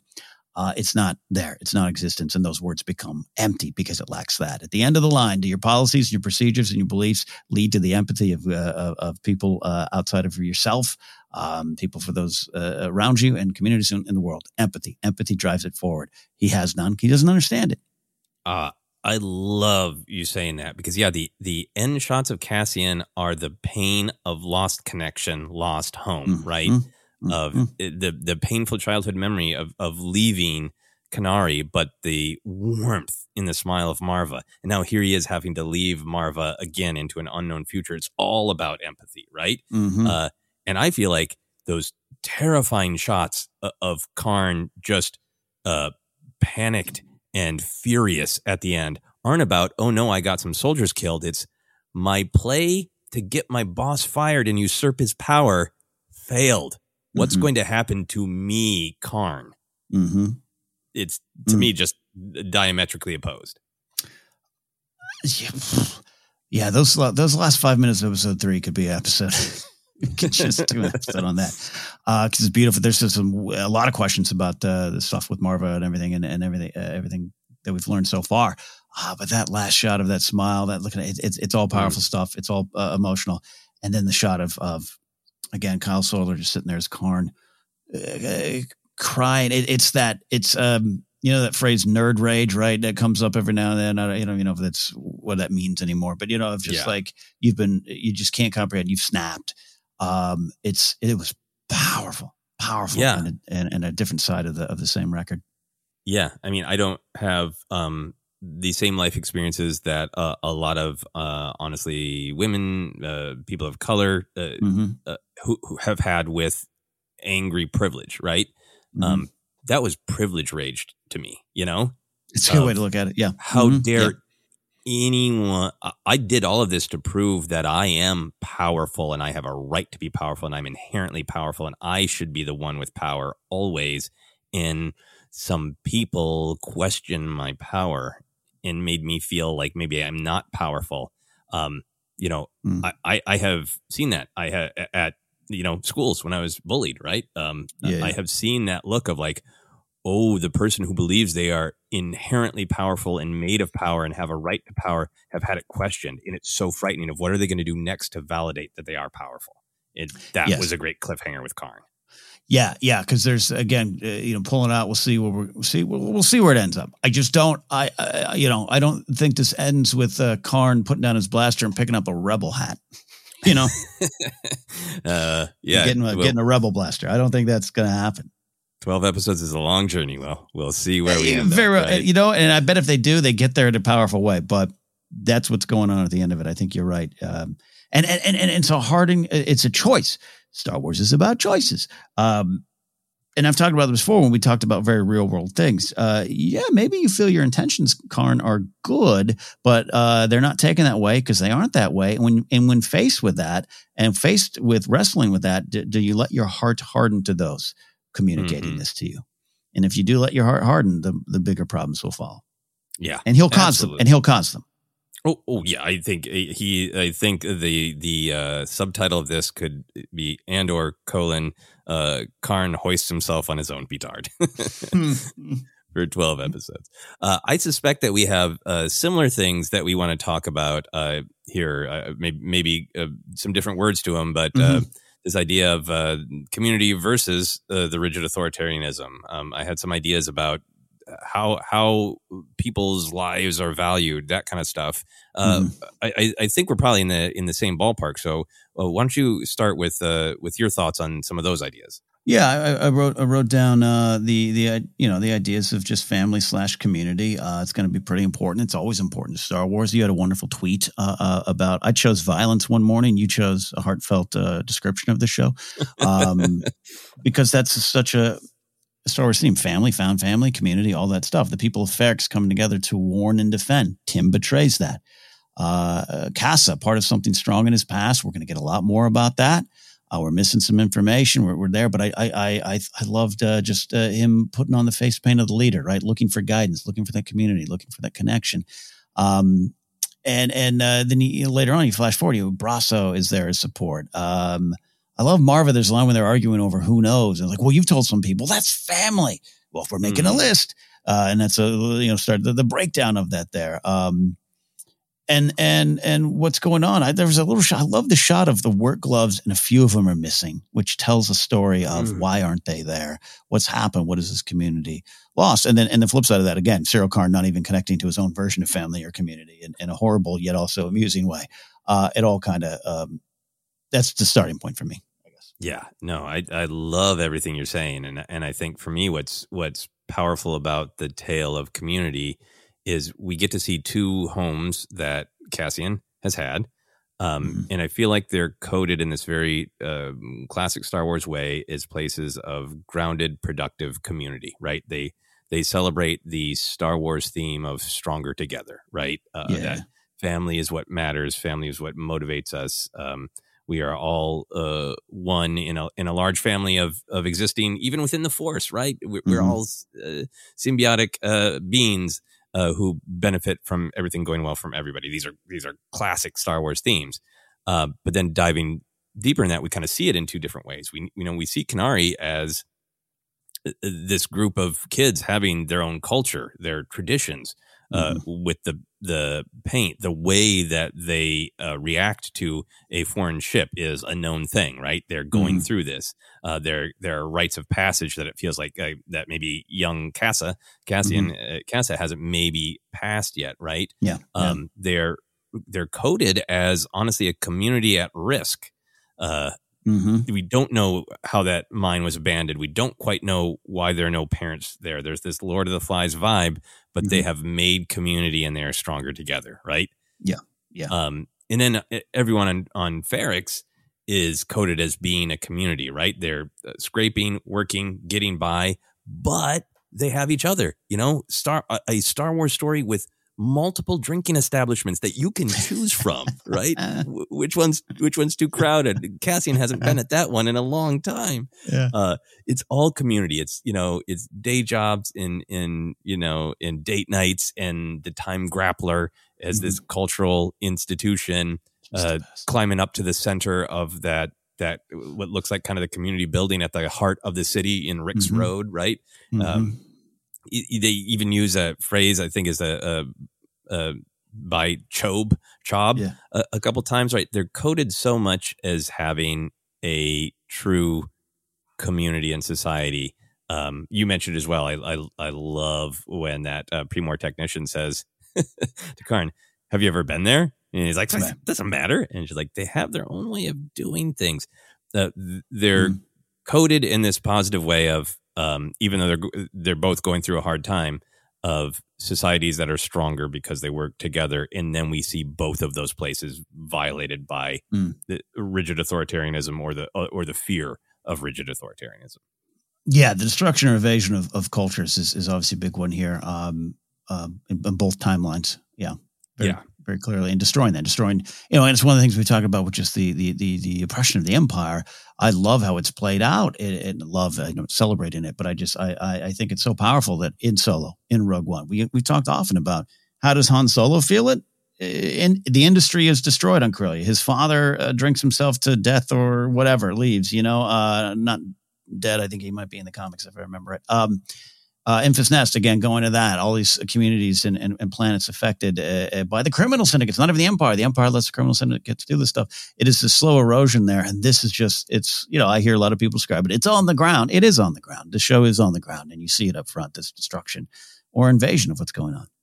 Yeah, yeah, and and and there's just some classic Star Wars images, right? To to make this contrast, the the idea of uh, blow darts versus blasters, right? I mean, Mhm, mm. that's very classic Star Wars imagery of you know the Ewoks against the Empire. You know, uh, uh, Finn coming up with the idea of uh, we're not going to use speeders, we're going to use Orbaks and the Star Destroyer of like the organic in the community versus the kind of uh, technological uh, terrors. Um, you know, uh, young Kassa seeing his face in the literal black mirror of the ship. I mean, I thought of great images that really support uh, these ideas. And Mm. I, I do, I do think it's. What, I'm sorry. Go ahead. So I, that scene where he sees himself in the mirror is uh, uh, that was a repeat viewing moment where I think I, I honed in on a little more. It's beautiful. It's haunting. It's important. I loved it. Yeah. Yeah, like he's just really looking at, at who he is. Uh, a- a Mhm. Question of if he has seen himself, if he's ever seen a surface this clean that isn't natural, Yeah. that isn't Yeah. water. You know, uh, all those Mhm. kinds of uh, questions that we don't fully know. Uh, but then when we get to to Ferrix, right, the the Mm-hmm. contrast between the way Sergeant uh, Linus Mosk talks about it, right? Of we need a stronger hand with these affiliate planets. And, um one of my Yeah. favorite lines: "There's fomenting out there, sir. Pockets of fomenting." Um, corporate tactical forces are the empire's first line of defense, right? And and if you you know dig Mhm. down into that, just like in Solo, we saw the empire saying like, "Yeah, let's kind of use." Uh, the criminal syndicates to get what we want and squeeze the freedom of the galaxy as well. Uh, We'll Mhm. do that with corporations too. We'll use them as as foot soldiers to step on people's necks, so nobody has the uh, the basic luxuries of life, so that they can start thinking about rebellion. Yeah. Um, so all that's all that's going on there, and and you know this is you've talked about it. It, it. It's pretty blatant of what's happening in in episode three of the idea of this rigid authoritarian approach without a lot of creativity, right? Of like Mhm. we're going to march in with force. We're going to uh, put pressure on the relationships. We're going to try to literally block people in. We're going to flank and control, and we're going to use all of our military moves. And of course, our might's going to be enough. And then, in contrast, the people of Ferrix using culture, geography, tools of Mhm. labor uh, to act as one organism. Everything from the bells to tying down the ship to the hiding and the silence. You know, it's all uh, connection. And even Luthen and Cassian are creative in the way that Yeah. they deal with the rigid procedural moves. Uh, Mhm. So that was one of the things that I think is moving, important. It tells a story, and for me, is like that's Star Wars. There's a million moments uh, in Star Wars to to compare this to. This is a core idea of Star Wars. You, the- you, all you do one leap and you got an Ewok taking out a biker scout with a, a, a rope. it's the Right. same. It's the same. Yeah, it's, it's the same, but we're kind of seeing it in this yeah Yeah. different way. Anyway, You just uh, the, yeah. the Ewoks aren't drunk and they didn't just have sex. You know that we know of or saw on screen. that we know of. Yeah, that's the sound of a reckoning. Obviously, it was a powerful line in uh, the trailer, uh, but e- even more powerful in the in the context of having seen Maarva's home raided and Oh, yeah. Cassian's bedroom, including his bantha toy, violated. You know, And by the way, I hate to just keep going to jokes, but can someone cut together a, a super cut of Ewoks blowing the war horn and then Maarva just going, "That's the sound of a reckoning"? Has that has that happened yet? That's the sound of a reckoning. you don't Oh, you hate it when it stops. Why? Why? yeah, yeah. Oh, wh- wh- why is why is it silent? Where did the bears go? Hmm. The Mar- Maarva's best line might be, "Hmm." What does it mean when it goes silent? Hmm. Uh, yeah, I have, I have thoughts on that one later too. It's such a great moment. but but it really is about all of this, right? It's about the assumption that um, our blasters and our boots and our uh, uh, you know system of authority gives us authority. The empire gives us authority. We can march in here and do whatever. And Maarva's hmm is powerful because it's the moment where she's like, "I've taken the power away from this individual soldier. Yeah. He thinks he has his blaster on me, but I have the power right now because Yeah. I know the truth of what's going on, and he does not." Mm-hmm. Yes, sir. Uh, what other ideas did you want to discuss?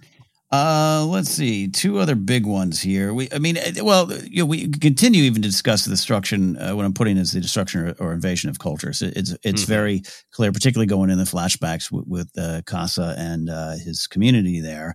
And again, we don't know the whole story there. You're right. eh, You could make a, a Lord of the, the Flies reference, but just like what what happened to the adults? How did they form up? I think that's it's it's, it's going to be fascinating to learn a little bit more of that if we do. Um, and again, I think it spiritually lines up with I've been in the fight since I was six years old because he's not six there. So what happened five, six years ago uh, here? Um, there's a weird, there's some not timeline questions, but it's like, well, I'm- curious to see how far what, what they're saying with some of it because you're mentioning Republic, the Republic officers, the Republic ship is coming.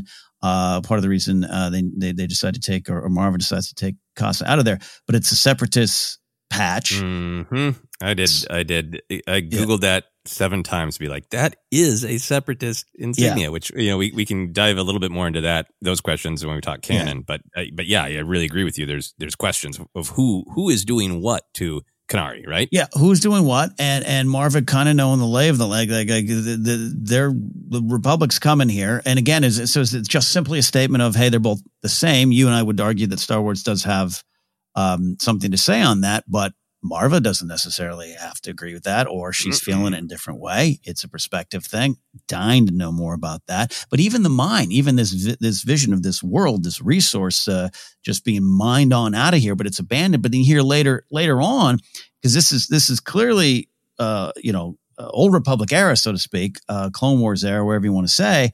Uh, but later on, the Imperials abandoned it because of an Imperial mining disaster, which clearly is taken from Darth Vader's uh, index card play, playbook on how to handle this stuff. Handles Mhm. stuff. So I, I'm just fascinated, and you can look at it from the Star Wars point of view, but it's definitely um, what's going on. Uh, it's what's going on with with with Kassa, uh, as we now know his his his, uh, his birth name, his real name is part of his real identity, and that ties into all of this ties into the search for who who you really are, which we mentioned. Mhm. Even the description of Episode One is, uh, if you go to Disney Plus, is like Cassian uh, searching for clues to his past. The connection you're talking about with the sister, but it's a search for who he was, what was taken from him, where is he going now, looking for a connection, looking for better connections, maybe honoring connections, and remembering how we got there. And there's so many questions about Maarva. Did she do good? Did she do right? Did she do bad? She clearly ends up uh, being right. Uh, a father figure killed. What happened to his parents? Uh, keeping his old weapon around. Her finding that Mhm. next to the bantha. By the way, love that. Mhm. Um, uh, I'm fascinated by it because it's powerful and it's potentially, um, uh, uh, you know, a through line of the entire series.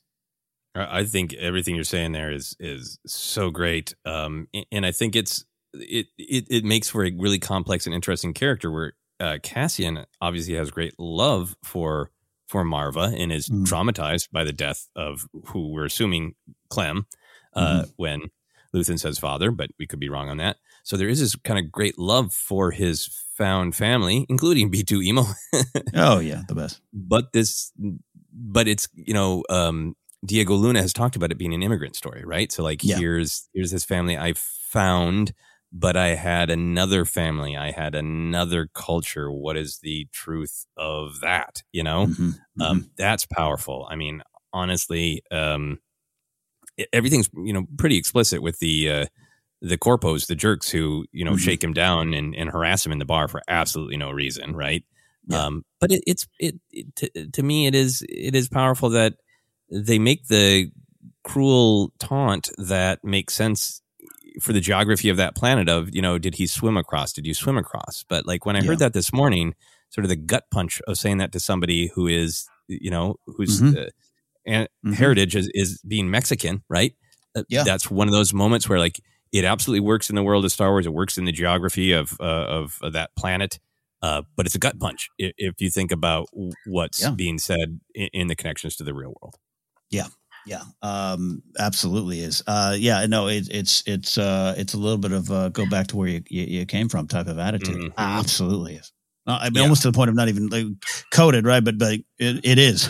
it is what it is. yeah Mhm. Yeah. And there's just and that that was my last uh, big idea that there is just kind of a lot about uh, value and in class. There's obviously a ton of class stuff going on with you know the Mhm. corporals have a you know a luxury sector where they can break the laws that they enforce on others. yeah. Uh, just the fa- the fact that Karn looks like he's literally going to squeak if you touch him, right? I mean, He's gonna just explode. uh, but but there's to me there's this other other ideas of values of just kind of like whose deaths matter and why, right? Um, Mhm.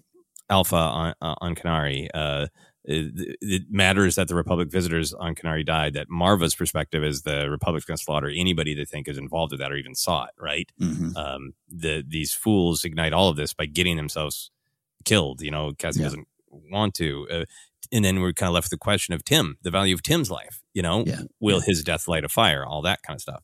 Uh, but last thing I wanted to share with this uh, idea of value is if this is about Cassian searching for identity, um, by the end of part three, everything's coming down to what is Cassian's value, right? Mhm. Um, to Maarva, to Bix, to to Brasso, to B2 Emo, they just love him and want him Yeah. to be okay, right? And his value is they love him.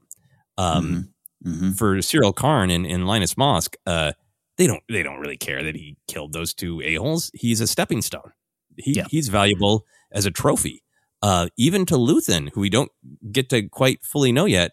Uh, he, he he's I think he's encouraging, like you said, Cassian, to, to explore his truth. But he's straight up saying, like, you're more valuable to me than that box because you're talented. You're a Yeah. talented, motivated asset. So he's being valued for being an asset. And then Cassian Yeah. himself can't see more life, more value in his own life than that box. Mhm. So I love Mhm. that the third part ends with this question, really raising this question of what gives Cassian value, and by sort of um, philosophical extension, what gives a person value. I I absolutely love that. I think I think it's played so well with with what you're describing with Luthen, kind of like you ain't the box, man. you ain't the box, and I think that's a lesson for all of us. We are not the box. we are not the box. Uh, any any more b- uh, big thematic ideas that you'd like to discuss? Here's the final one. I don't know if it's a theme, Joseph, but I'm calling it the lessons of being a spy from Luthen, which I want an entire episode on. I want an old '50s video, right? Of like, uh, here's the rules about being a spy, and also some posture and etiquette rules. Yeah, I mean, look, you and I have been primed to love Luthen from the beginning. Uh, it's just, uh, it's been uh, right up our alley for old crusties and Star Wars, and Yeah. uh, he delivered. We'll talk more about some of our favorite moments, but yeah, I, I think it also t- ties into the bigger things. Uh, there's obviously more serious things going on, but for a show that's supposed to be a spy thriller, I love that we got like step one, know your escape. Step two, bombs on the door. Like it was, it was really one of my favorite parts of the show. Never carry anything you don't control. Right? Yeah. it's it is really really great. He does. He seems like just like an absolutely terrifying uh, instructor you'd you'd have if you were in the scouts or something. Yeah, Uh, great. I can't wait to discuss more Luthen. Uh, but for now, I think we are ready to take a break. Only 90 minutes into the show, we're ready to take a break. We'll be right back.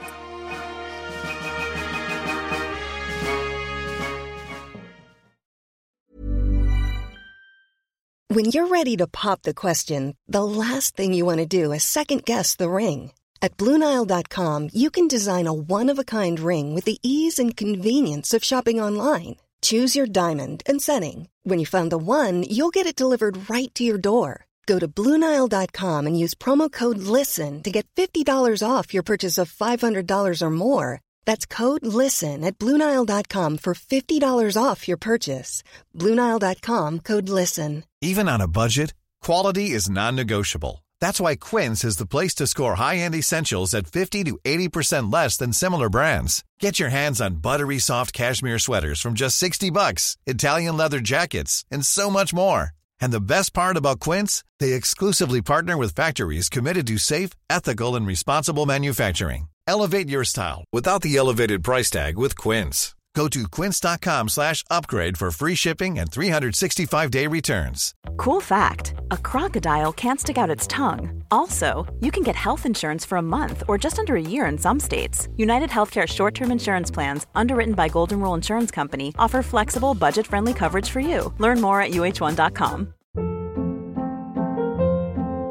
Hold up. What was that? Boring. No flavor. That was as bad as those leftovers you ate all week. Keke Palmer here, and it's time to say hello to something fresh and guilt-free. Hello Fresh. Jazz up dinner with pecan-crusted chicken or garlic butter shrimp scampi. Now that's music to my mouth. Hello Fresh. Let's get this dinner party started. Discover all the delicious possibilities at hellofresh.com. Quality sleep is essential. That's why the Sleep Number Smart Bed is designed for your ever evolving sleep needs. Need a bed that's firmer or softer on either side? Helps you sleep at a comfortable temperature? Sleep Number Smart Beds let you individualize your comfort so you sleep better together. JD Power ranks Sleep Number number 1 in customer satisfaction with mattresses purchased in-store. And now, save 50% on the Sleep Number limited edition Smart Bed for a limited time. For JD Power 2023 award information, visit jdpower.com/awards. Only at a Sleep Number store or sleepnumber.com. This is Paige, the co-host of Giggly Squad, and I want to tell you about a company that I've been loving, Olive and June. Olive and June gives you everything that you need for a salon quality manicure in one box. And if you break it down, it really comes out to $2 a manicure, which is absolutely insane. It's also so easy to get salon worthy nails at home with Olive and June. The difference between how your nails used to look when you did them yourself and now with the Manny system is a complete game changer. The best thing about Olive and June too is it's a quick dry. Dries in about one minute, lasts for five days, and full coverage in up to one to two coats. Visit oliveandjune.com slash perfectmani20 for 20% off your first system. That's oliveandjune.com slash perfectmani20 for 20% off your first system.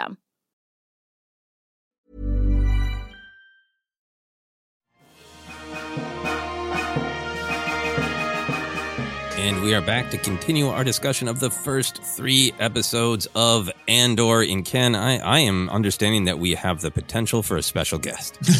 Dur- during the break, uh, real world stuff, I had to run out to get our uh, youngest Chihuahua, Franny, Francis, who's in my office. Normally, she'll curl up and sleep in a little bed, but they're doing some work on our roofs right now, and there's a chance that she will freak out.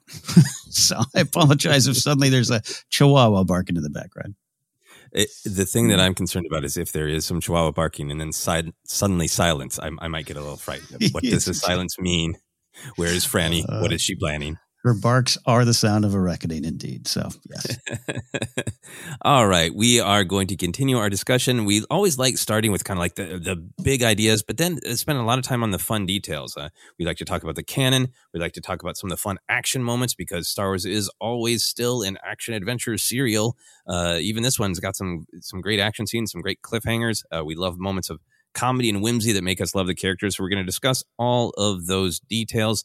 We're going to start first with uh, canon.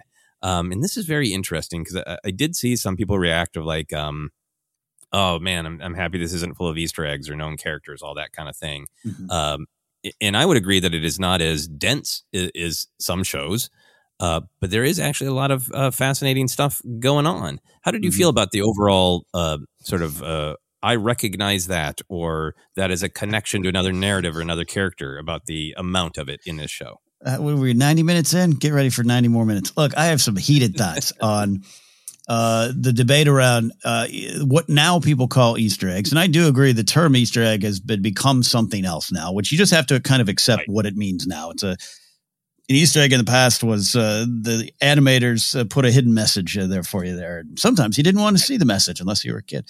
Um, Yeah, so uh, it's it's interesting, and, then you know, again, it's I I will argue if you if anyone tells you that Star Wars is just busy reminding you about Star Wars, they're wrong. And ATST showing up in Rogue One, which was mocked uh, ferociously on the internet, is because that's the equipment of that time. That's that's that's just stop all that kind of thoughts. Analyze the why, um, analyze the error. So yes, the show lacked some of the more over the top uh, things, but there was a lot in there and some really interesting decisions about what made the show. Yeah, no, I really, really agree. I, I think for me that uh, the Easter eggs, the cameos, wh- whatever uh, words Yeah, that are being that word, a little bit. A little bit tortured out of their actual meaning. Uh, retroactive Mhm. continuity, I would throw in that pile of being a little bit morphed out of Yes. their original meaning. For me, nine times out of 10, it is um, that the perspective, the stated perspective of uh, the creators and producers of Star Wars is that it's one big story and that there are connections. There are meaningful emotional connections. Um, if a planet gets name dropped that you know from the Clone Wars, it's often a vital story about what was the government like when we met the planet? What is it like now? A- And so for me, nine times out of 10, uh, the connections can be fun. Like I recognize that, but if you dig in, it has deeper meaning. Um, like Yeah. Sinube, right? It, Sinube's poor corpse in Obi Wan Kenobi could just be like a, a, a, a fun and tragic. I recognize that, but it actually that specific Jedi tied to the themes of that episode. So Yeah. anyway, uh, enough of that. Let's get into the details of Andor. First, big one for me is uh, BBY uh, as a measurement of time is back, baby. Battle That's- before Yavin is back. That's Uh, on the screen, we get the uh, establishing of uh, what planet uh, Cassian is on and some details that it's a corporate sector. Uh, and then it says five BBY. And I'm sure some people are like, is that how much he paid to land there? Right. Uh, but uh, I, I would imagine most people listening to this podcast who are invested for a long time, particularly in the uh, expanded universe and, uh, you know, companion uh, uh, uh, information books and that, that was the the timeline for Star Wars, uh, ba- the Battle of Yavin, uh, Mhm. of that being in in Star Wars being the kind of uh, ground zero of the timeline going before and after. So, uh, how did you feel about that making a canonical return? I, I, I, love it because again, they don't at this point in the story, no one's keeping time that way, right? if you had said it's five years before the Battle of Yavin, and you go the Battle of what now? Um, so I understand, and and they did, and there are there is a, like an alternate timeline out there. Alternate, it's like it is the timeline. I remember that showed up, and um, I look, I, I I went to school in my youth in America when they were trying to get us all to learn the metric system. I completely understand the metric system works for the world. I remember going, I'm good. I, I'm sticking to inches here. Um, I was six, but I was like, that, that, this this side of the ruler looks confusing to me. Um, so I, I I remember looking at that new time uh, being kept, the new timeline. I was like, no, Battle of Yavin is a great measuring stick. So uh, I understand again, in real world, no one's keeping time that way in Star in the Star Wars world. But I, I do, as a Star Wars fan, just love it on the screen. It just it's simple. It's more clear for me. Yeah, it, it's simple, and I think if you interpret it, or you know, want to wait five minutes and have eight thousand articles uh, uh, write it for you, or ask a Star Wars friend, right? Mhm. It, it's simple, clear information about where we are in the timeline. This is about five years out uh, from the Battle of Yavin, which means it's about five years out from Rogue One, so you can place it. You know, Yeah. So I, I enjoyed it, and I think for me, I know I know there are people who love it, who've studied it. Right, there are probably tattoos of BBY timelines down people's arms. Yeah. Uh, you know, so I was just kind of happy for those people who love it. Yeah, no, I, I get it. I get it. Um, yeah, I love it. Uh, okay, so moving on, uh, this whole uh, fest thing, a main storyline in these three episodes is that uh, Andor in the entire Andor family tell people that he was born on Fest. That's what is is in his official Imperial records. We are learning that he is on. He was born on Kenari. They make that very clear. He was born there. Whatever else happened with that abandoned mine and the missing parents, uh, he was born there. Um, so uh, Fest mainly exists in in canon is uh, in Rogue One tie-in and resource books. Uh, it's mentioned offhand in canon, but we've never spent a bunch of uh, quality time there.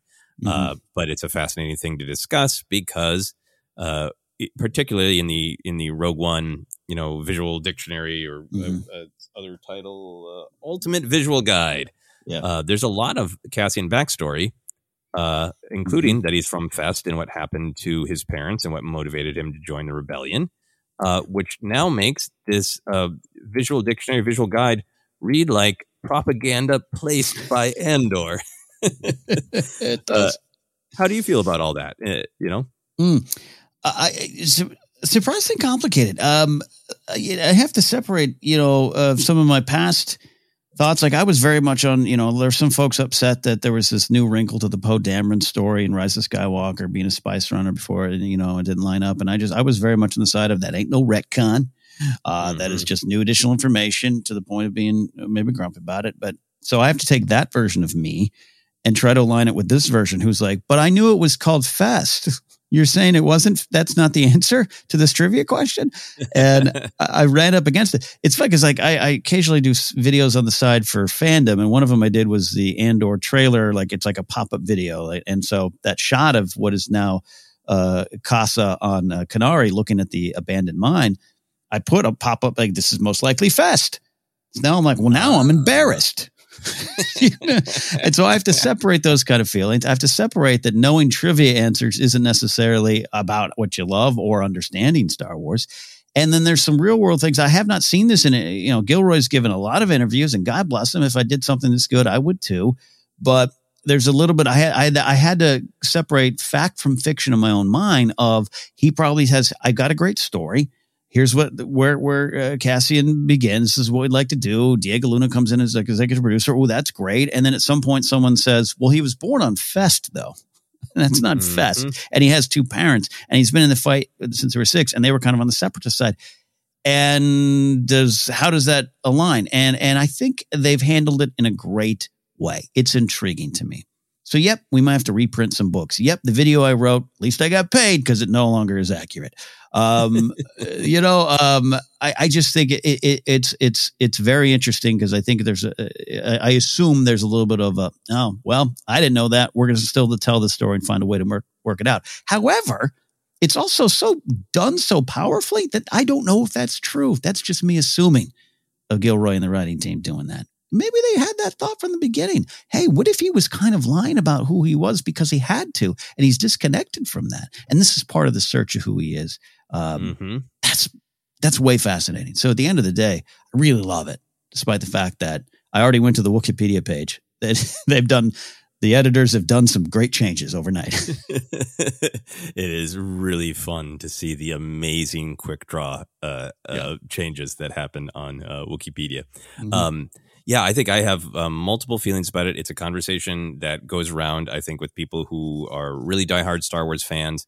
A part of the joy of the canon connections is the immersion, right? To Mhm. feel like if you read a truth in a comic book or a novel, or you play a truth in a video game, that that's the truth and it enriches the storytelling for you.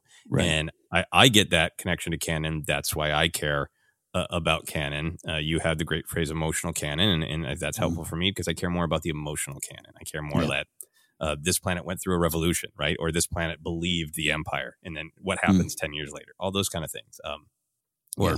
Obi Wan used to like to fly, but then he had a traumatic experience. Yeah. connected more with organic creatures and beasts of burdens, and and uh, you know preferred that as a means of transportation. That's emotional Mhm. canon that carries through to Kenobi, the Yeah. TV show. Um, so I understand when when people just have an immediate like, uh, are are you taking something that I kind of internalized about these characters and changing it? I Mhm. totally get that. Then I also have that thought of like, okay, let's pull way back because the majority of people watching the show will have no idea that a Yeah. resource book from you know 2016 was was uh, played with in any way, right?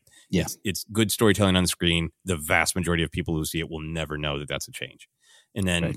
My final thought is a personal one that it honestly makes Cassian's page uh, in in that book more intriguing to me Yeah. because it it it Star Wars always has a lever level of um do you trust the narrator? Like in individual Yes. scenes do you, the, the thing that luke said is that true? The thing that obi-wan kenobi believes is that true or is that obi-wan's perspective?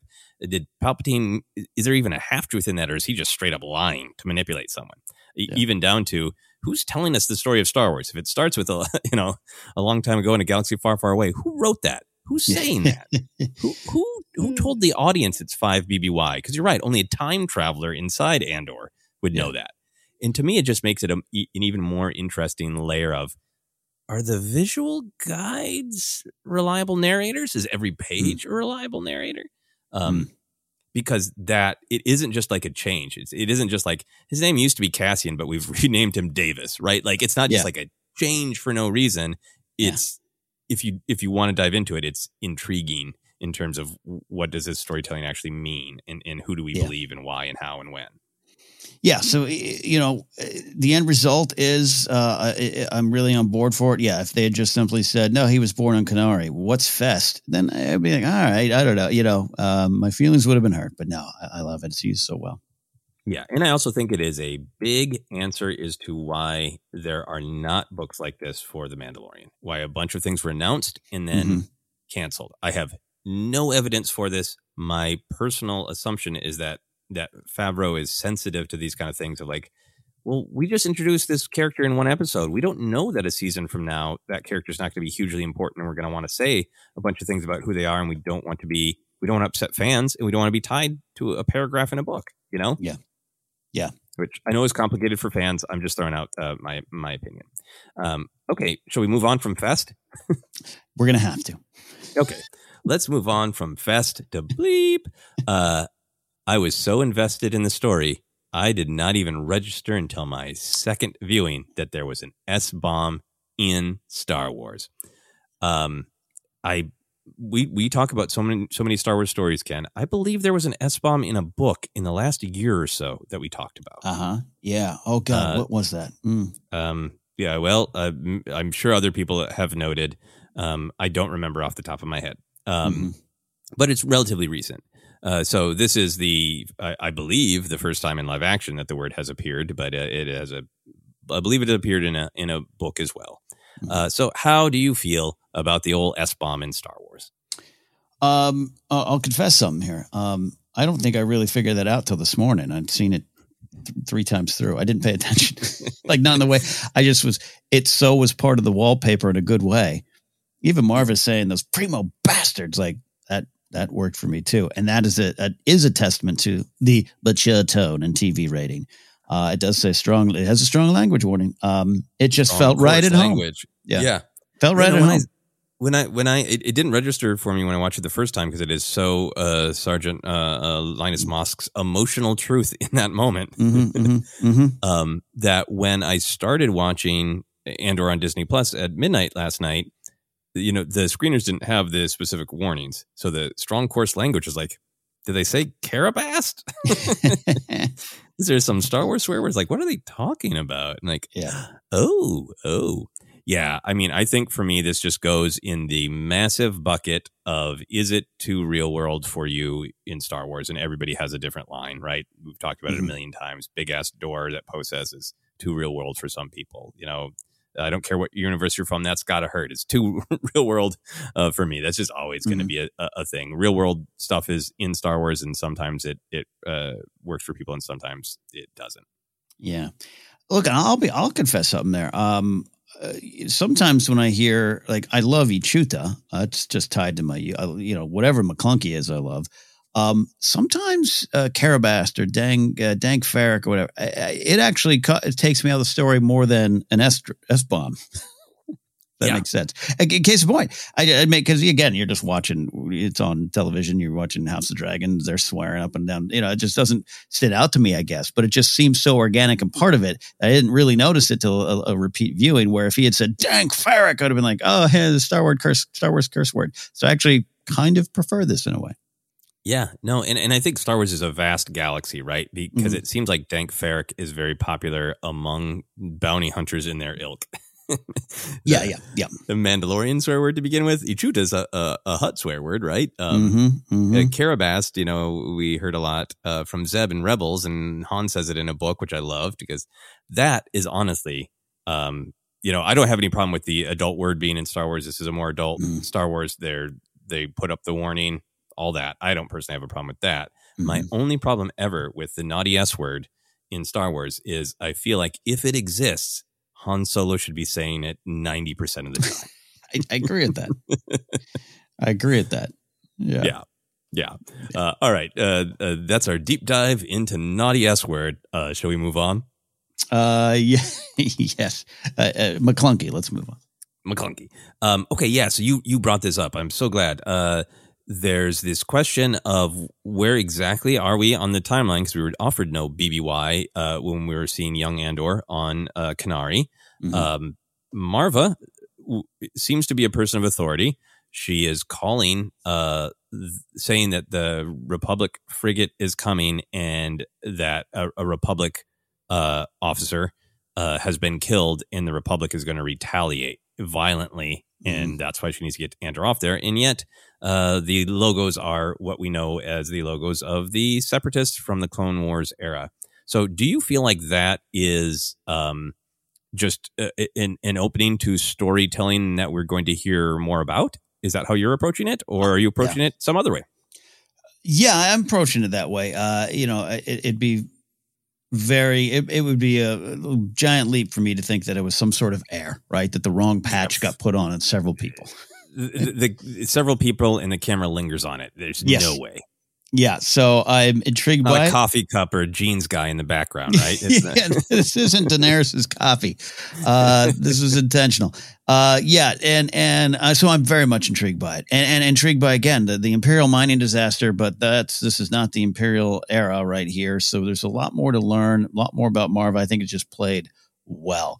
Uh, and talk about connecting to uh, you know bigger story. There it is. There's there's some great questions that come out of that.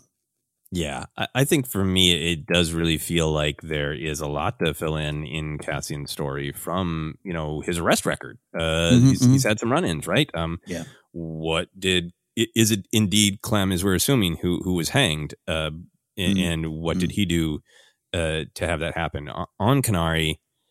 That mine seems abandoned, right? Um, Yeah, already, when and yeah. how and why were were the parents of those kids minors? You know, who fell to a disaster and they've been getting on themselves. You know, Yeah. um, imperial mining disaster, as you say, often does is code for we did something awful on that planet. You know, Yeah, yeah, yeah. Um, Maarva is claiming that they don't need masks from whatever has poisoned uh, those officers, but is that something that's going to affect the planet? So a lot of great questions swirling around it, and, and I think that mm, a little bit of my head headcanon question is. Uh, uh, are the are the the Clone Wars fomenting? Is is Dooku? Is this in a time where Dooku is doing some fomenting? Mm. Uh, but the Clone Wars haven't broken out, and there's no reason that Maarva would recognize that. Like that's about to be the symbol of the other side in a civil war. That's intriguing. That's really intriguing. Mm, hadn't really thought about that. That is, it is her into this moment. I guess the Republic got some new uniforms. Yeah, or like uh, you know, recognize it as you know maybe that was originally a symbol of a part of the Republic, a sector of the Republic. You know, Yeah. Yeah. um, yeah. yeah. I, I don't know for sure in modern canon, uh, but there is also like her perception of the Republic to be dealt with, right? Uh, Yeah. That um, we know that this is in general a time where uh, Palpatine is eroding the Republic, and you know we have good figures like Padme and Bail uh, in Mon Mothma fighting, uh, even when Cassian's that young to to keep it um, Yeah. a better place. Uh, but we know that it's slipping. So maybe Maarva's right, or maybe Maarva is wrong. Maybe Maarva, you know, thought she was saving Andor's life and she wasn't. Right. Yeah. Uh, yeah. That that it's such a yeah. uh, you know, look look into next week. We'll get, hopefully get some more answers. Uh, definitely hope we're not done with, with Maarva. I don't think we are. But uh, man, that that look back, that look back at her Mm. when she's piloting it out was so powerful. But also because I had that, I you know, like. like, Why'd you take him? I, I get the reasons. Uh, Your reasoning is good. Why'd you need to? It's just there's a lot there, a lot there. We're gonna more. Yeah, yeah, um, yeah. So then, uh, moving on, uh, caf man, caf is all over the Star Wars books. I I hooted and hollered with excitement uh, because it so fits into this uh, this picture of Star Wars. We're getting to see a little bit of day to day time. So to have Bix wake up and go, I hope you have caf. Oh, Yeah. that made me very happy. How about you? Uh, I, I, yeah, that made me happy, as did blue takeout noodles. Like uh, it was all, it was all there. is Yeah. all there.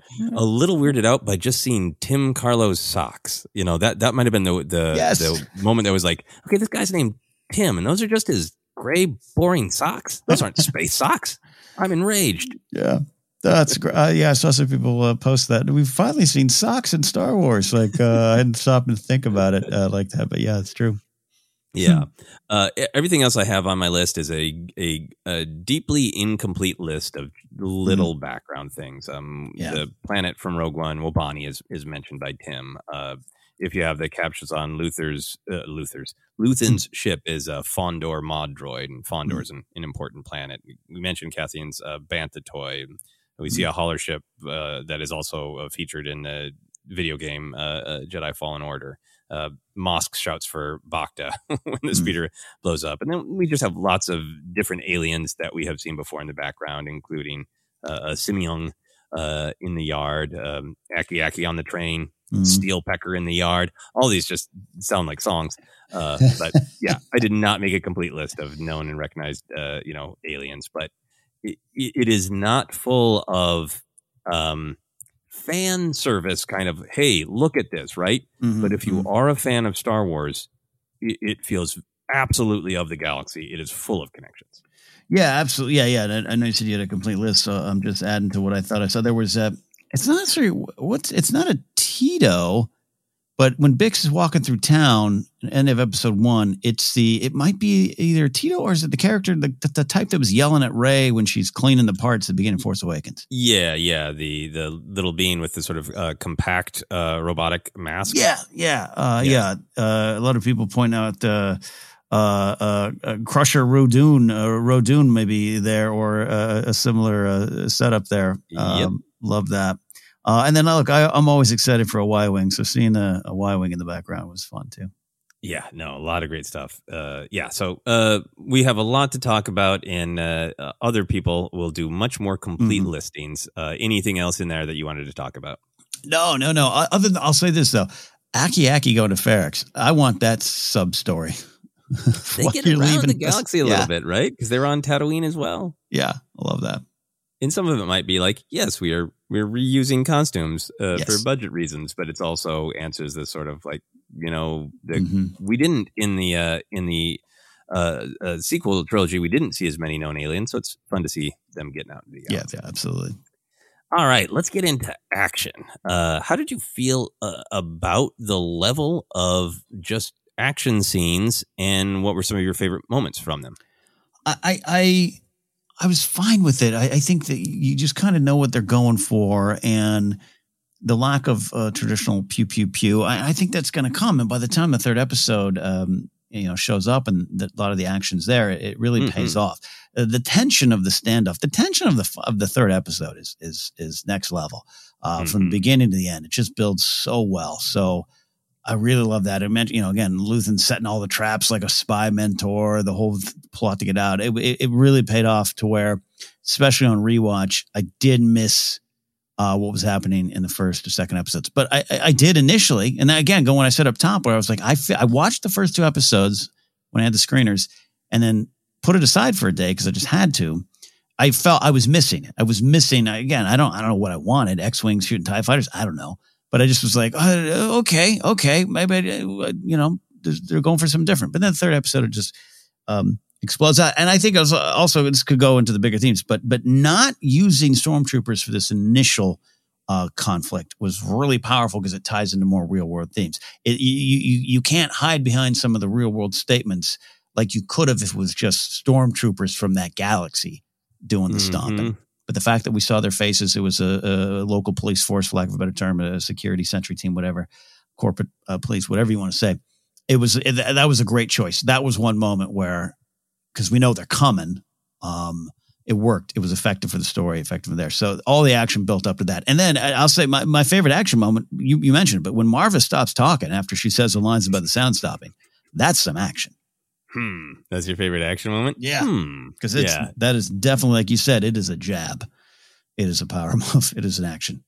Yeah. No, this to me is uh, the action I really enjoyed because it is more about the tension of when the action happens, it, it's still going to be moments of it are definitely going to be like fun and thrilling, but it's going to be Mm-hmm. real life and death. We know these characters; they're not, you know, nameless extras in the background. Mm-hmm. Um, I, I guess some of the uh, Pre-Mor guards are, but we do actually get to know them a little bit in their perspective from the, the speech and their attitude, um, Mhm. all that stuff. Um, so there's that great spy thriller where the the the action is just a total release of the tension that you build and build and build to. Yeah. Um, I'm totally fine with that. And this goes to me of like for my myself wanting different flavors of Star Wars. I totally understand if somebody's like, I kind of like Star Wars when it's an adventure and where's the big space battle and where's the big ground Mhm. battle and where's the lightsaber battle and be, I and I would be like, cool. Maybe Andor might not be your favorite Star Wars. Uh, That's okay Yeah. because that's one of the options. You know, Yeah. you can go watch Empire Strikes Back. Cool, no problem. Um, it, so I'm okay with that. It's different. uh, Is uh, end of the day for me. And then uh, within that, there, I, I really liked the headbutt of doom, as I'm calling it. It Mm. was to me a great subversion. It's kind of like an action move. You know, we we've seen a lot uh, across everything, right? But it's a pretty Mhm. visceral, get out of trouble, lure someone in close. Uh, Mm. But the absolute horror of like, yeah, and then he he fell and cracked his head on something, and he Yeah. died. Yeah.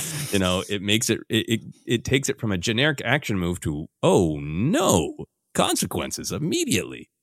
Yeah, well, yeah, again, because the way the way Diego Luna plays it, of just like get him up, he's and, and he's dead, and his his look of like, huh, ah, Yeah. leap, oh no, you know, that, that was Not great. his intention at all. Yeah, yeah. Um, the blow dart sequence. Um, I was amazed when I watched it back that it was relatively fast because when the first time I watched Right. it, I could have sworn it was 180 minutes long. Yeah, yeah, the tension was that high. I mean, I, I just I love anything that is playing with that those images of uh, the rigid and the mechanical versus the you know the more organic and natural because it's it's such a huge part of Star Wars.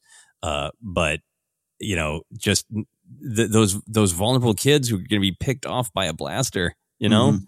Mhm. It, it gave it such great tension. So I I really uh, enjoyed is uh, not the right word. I was really invested yeah, yeah. I Um, know what you mean? And then every everything else is the is the resistance on uh, uh, on Ferrix, right? The Mm, the mhm. surprise of the ship trying to take off. When when we go from Brasso kind of being like at the beginning, like Cassian, get your bleep together. I guess he could use the S word.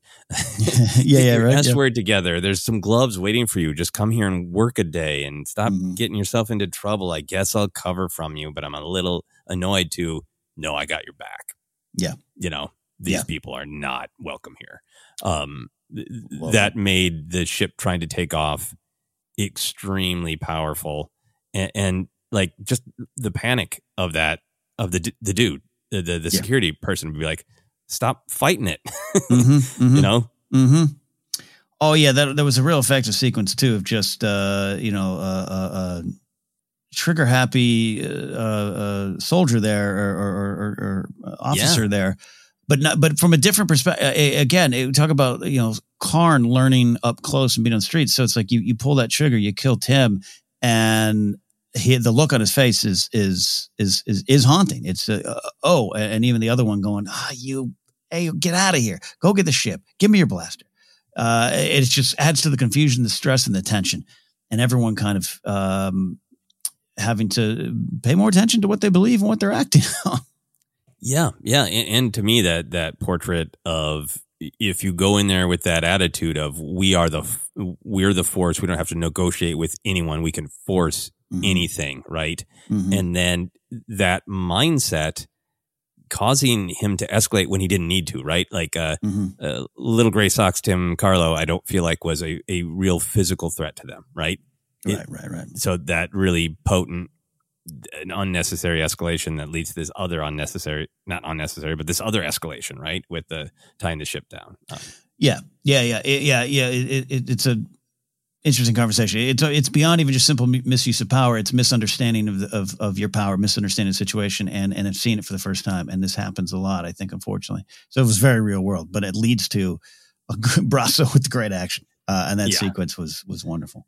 yeah absolutely um I, the slap charge the fact that they're called slap charges but that oh yeah, the the short amount of time that Luthen uh, gives uh, Andor brace yourself, boom, happens immediately, Mm-hmm. and then the great tension of that uh, that Pre-Mor uh, guard walking in and then uh, uh, just falling and the Oh, blaster yeah. going flying. That that was that was a good moment.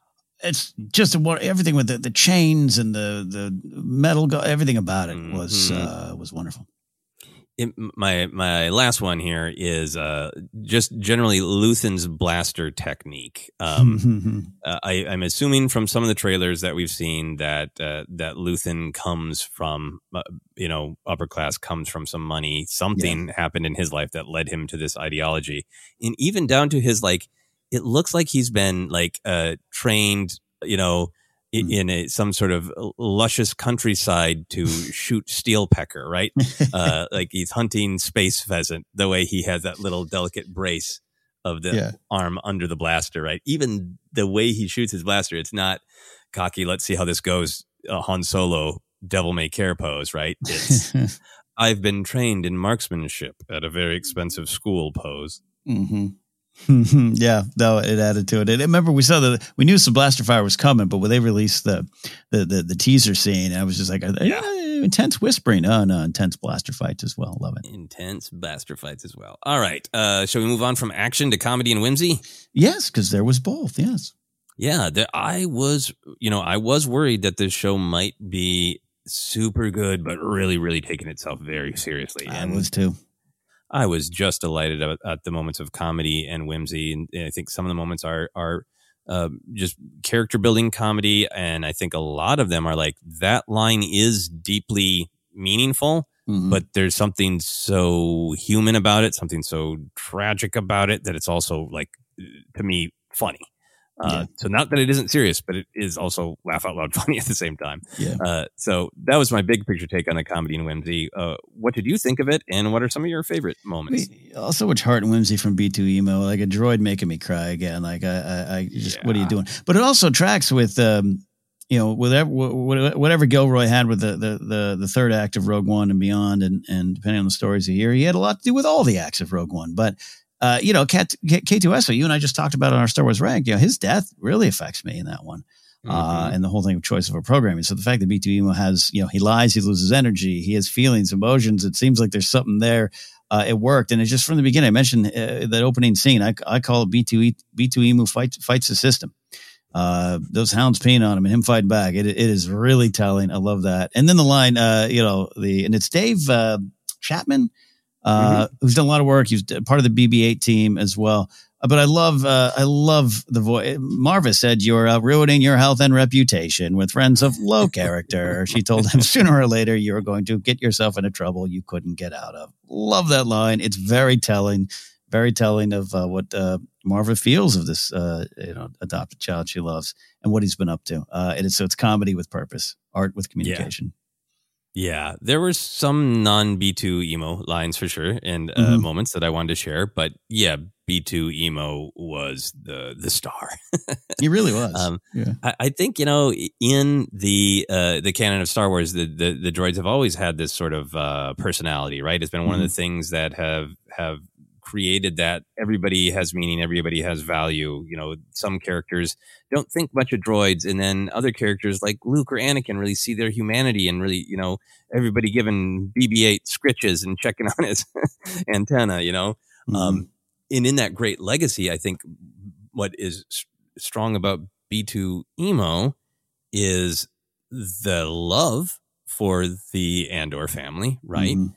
Um, there's a little bit of that sense of like, I am told different rules about human interaction about when I can say what, but I don't fully get it. So I blurt things out, right? Um, there's some of that great, sincere comedy of like, uh, like I, I've felt it sometimes, like, honestly, you know, um, uh, grew up in Minneapolis and in an LA for a while, and every once in a while I come back to Minneapolis and I just accidentally like I don't know that somebody broke up or that somebody is Mhm. blah, blah, you know, and just say something like, "Ooh, whoops, okay." Can I And, uh, speak now? yes, like, "Ooh, should I not have listed that X in the Yeah. lineup? Oh, is that uh, did other people not know that those two people dated? Whoops, sorry." Like uh, that vibe from B2 emo and the biggest thing, right? Of just like uh the he, the older, right? Of the Mhm. really beat up, really not working as well, Yeah, but yeah. really trying. I mean, there's, you Mhm. know, connections you could make to the physical wear and tear, but like not not to get too melodramatic with it, but like I I, I think there's a lot of trauma in our entire society, and I think Mhm. a lot of us have this like sincerely just trying to get through this day, and Yeah. I get peed on. And I don't have enough energy to lie, and I don't know what this person needs from me. And oop, this technology is broken, and like it's. I think it makes him extremely relatable. You know, I think Yeah. there's a lot of for all of us on different levels that i- in it me energy uh, when we see uh, bit two e- B, B2 emo. Yeah, I I think at some point in my real life, I'm going to say pause for data lag. That was my first uh yeah, that was my first uh line halting for data lag. Like extremely relatable. I didn't I didn't see it uh fully when I watched in the screener, but I believe in the second episode when he's sitting in his little charging tub. Yeah, yeah. He's So he's great. docked like an iPhone. Oh, That's so great. great. The I, I I can I can speak now is great. Um, Mhm. That whole fiery exchange between Andor and, and Maarva is great, where you know Maarva lists off uh, all of the women, Mhm. and then without being asked, B two emo pipes up and Bix. she got nothing to do with this. Yeah, and it is it is not a humor moment, but it is a B two emo uh, connection moment when they're going to pull his power charger out, and he rolls forward and goes, "No." Oh, Right? I Yes. just I want because like, please can I burst into this reality and protect B two emo? totally, man. Oh gosh. Oh, and, then again, the end sequence. Uh, you know, uh, Marv is crying and I'm crying, but with B two emo B two emo kind of has that like oh hangdog expression, it just got me. Yeah. got me. Doesn't want Andor to leave. Doesn't want Cassian to Yeah. leave. All right. All right. Mhm. Well, we'll we'll be talking more about uh, B2 emo for sure, and can't wait to see uh, B2 emo's journey in the show, Yeah. and and seeing uh, B2 emo a little bit yo- more young and fit was powerful as well. Uh, so, what are some other uh, moments of comedy or, or whimsy or humor that Well- got you? one I one started it was literally some of the first lines and it's the bouncer when he like does the check and everything he's like upstairs lounge is closed tonight. I wouldn't call that a joke. I wouldn't call it funny. It's one of my favorite lines. It you want to talk about real world star wars? You want to talk about building the building the the lore or building the world? That was amazingly real. And then it, you know when the other group's coming up hey, hey, hey, hey, it's just like i don't know it was so it, it, it set the tone of oh this is what we're doing like Yeah. yeah, it, it was delivered, and it wasn't just the line existing; it was the way it was delivered. It's like, yep, we we are definitely doing something different here. Yep. Like here's the normal list of things I tell every guest every time they enter the club about know this, know that. And here's the thing I have to add tonight is like, and we're out of the special. We don't have Mhm. clam chowder, you know? Mhm. Yeah. And, and I think, you know, once you go back to it, it, it really builds that picture that that's, uh, you know, the expensive, uh, brothel. Mhm. And a lot of the Pre-Mor people seem like they're also just trying to get through their day job, right? Yeah. Mosk and Karn are trying to make something of this, and a lot of the other people are like, but I'd have to filter the whole thing. Yeah. Yeah. so it, helps paint a picture too that Mhm. the the it's not it's not booming business at the brothel No. tonight. No, no, no. Yeah. love that there. Um, Um, yeah, go, ahead. I was uh, you know, I think uh, my mind immediately goes to the the Nurchi and Vetch scene, Mm. which is uh, Vetch is on loan from Hitchhiker's Guide to the Galaxy. It was amazing. Love that. You need to work. You need to work this bad. What? Just great. Just great. Yeah, he said all I needed to do was stand here. just he's gonna read some Vogon poetry after this. It's great. Yeah, absolutely uh, wonderful. Um, a, couple of things I liked. Uh, I, I like the way that the picture of the fact that, that Cassian has has lots of relationships when uh, people are asking him about his wound, and Bix says, "You know, did you fall on a jealous husband?" Yeah. Mm-hmm. That was a nice uh, zinger. Um, that that entire first scene with Karn and Chief Hyne, you know, we, we both talked about that actor. He, he's so great. Everything he's saying is meaningful, powerful, uh, depressing in some ways. Mhm. But the way he says it, the the choice of words is extremely funny. The uh, you know, we uh, coming up with the story of what happened to them. We don't need a parade Yeah. Yeah. uh, come up with something sad but inspiring in a mundane sort of way. Uh, that to me is like the comedy of of parody, right? Uh, Yeah. the, the comedy of the the way we know that you know news gets spun in our real world to be to hit this exact emotional beat of like this is how we want people to react to it. Um, Yeah. That that line in particular, but almost every line he says made me laugh in in a dark way. Yeah, no, dark, very, very dark way. But yes, no, it, it was. It's a spectacular scene for so many reasons. But there's some inherent comedy in there. Yeah. Yep. And you, you and I both referenced it already, but the but Syril Karn's adjustments to his suit of like the adjust your suit, just pop pockets, piping, some tailoring. Ugh, it's so funny. It's so. Oh God, it, it really is. It's telling, but funny. Yeah. I have just a couple more. How about you? What else you got in your Yeah, list? that's pretty much the big ones for me. I mean, the the, the there's all the way through, but again, the comedy comes from real a real spot. And and and look, sometimes uh, you know, sometimes Star Wars has broad humor, and it's not for everyone. And sometimes I enjoy it, and other times eh, it doesn't hit as much, or or the impact is lessened over over time when you see it again and again. Uh, but uh, this is uh, very well written, without a doubt. Uh, and I love the way a lot of the comedy moments found uh, found their way to the screen. Yeah. Yeah. Uh, for me, there are just uh, a couple other kind of uh, characters of, of whimsy, some specific comedy lines, but more just that, that sense of the fantastic that is really important to me in Star Wars. Uh, a big one being the time grappler, uh, Mm. which I think a lot of us have loved since that uh, trailer. Um, but really getting to see him announcing the end of the workday and then the beginning of the workday, uh, all the shots of how seriously he takes his job, Yeah, the, the love it. precision, right? Uh, and the the the grunts Mm. is uh, in love with the time grappler. Uh, I, I saw some people already very excited by the character Willie, uh, the person I'm calling uh, I- I- entitled invasive uh, mass transit hat guy. He's something else. He was great. right? And and I think this is what the power of this day to day storytelling. You can kind of ask yourself like that. That's funny. We all know, you know, that's like any any time you've ever been on a plane, a bus, Mhm. a train, right? And somebody starts a conversation when you're clearly like everything is radiating. Mhm. I'm, I'm not. I don't need a conversation. Uh, so you can kind of almost ask yourself why it's there. But I, I think it's so he's so supportive of the themes, right? Of Yes. he's so entitled.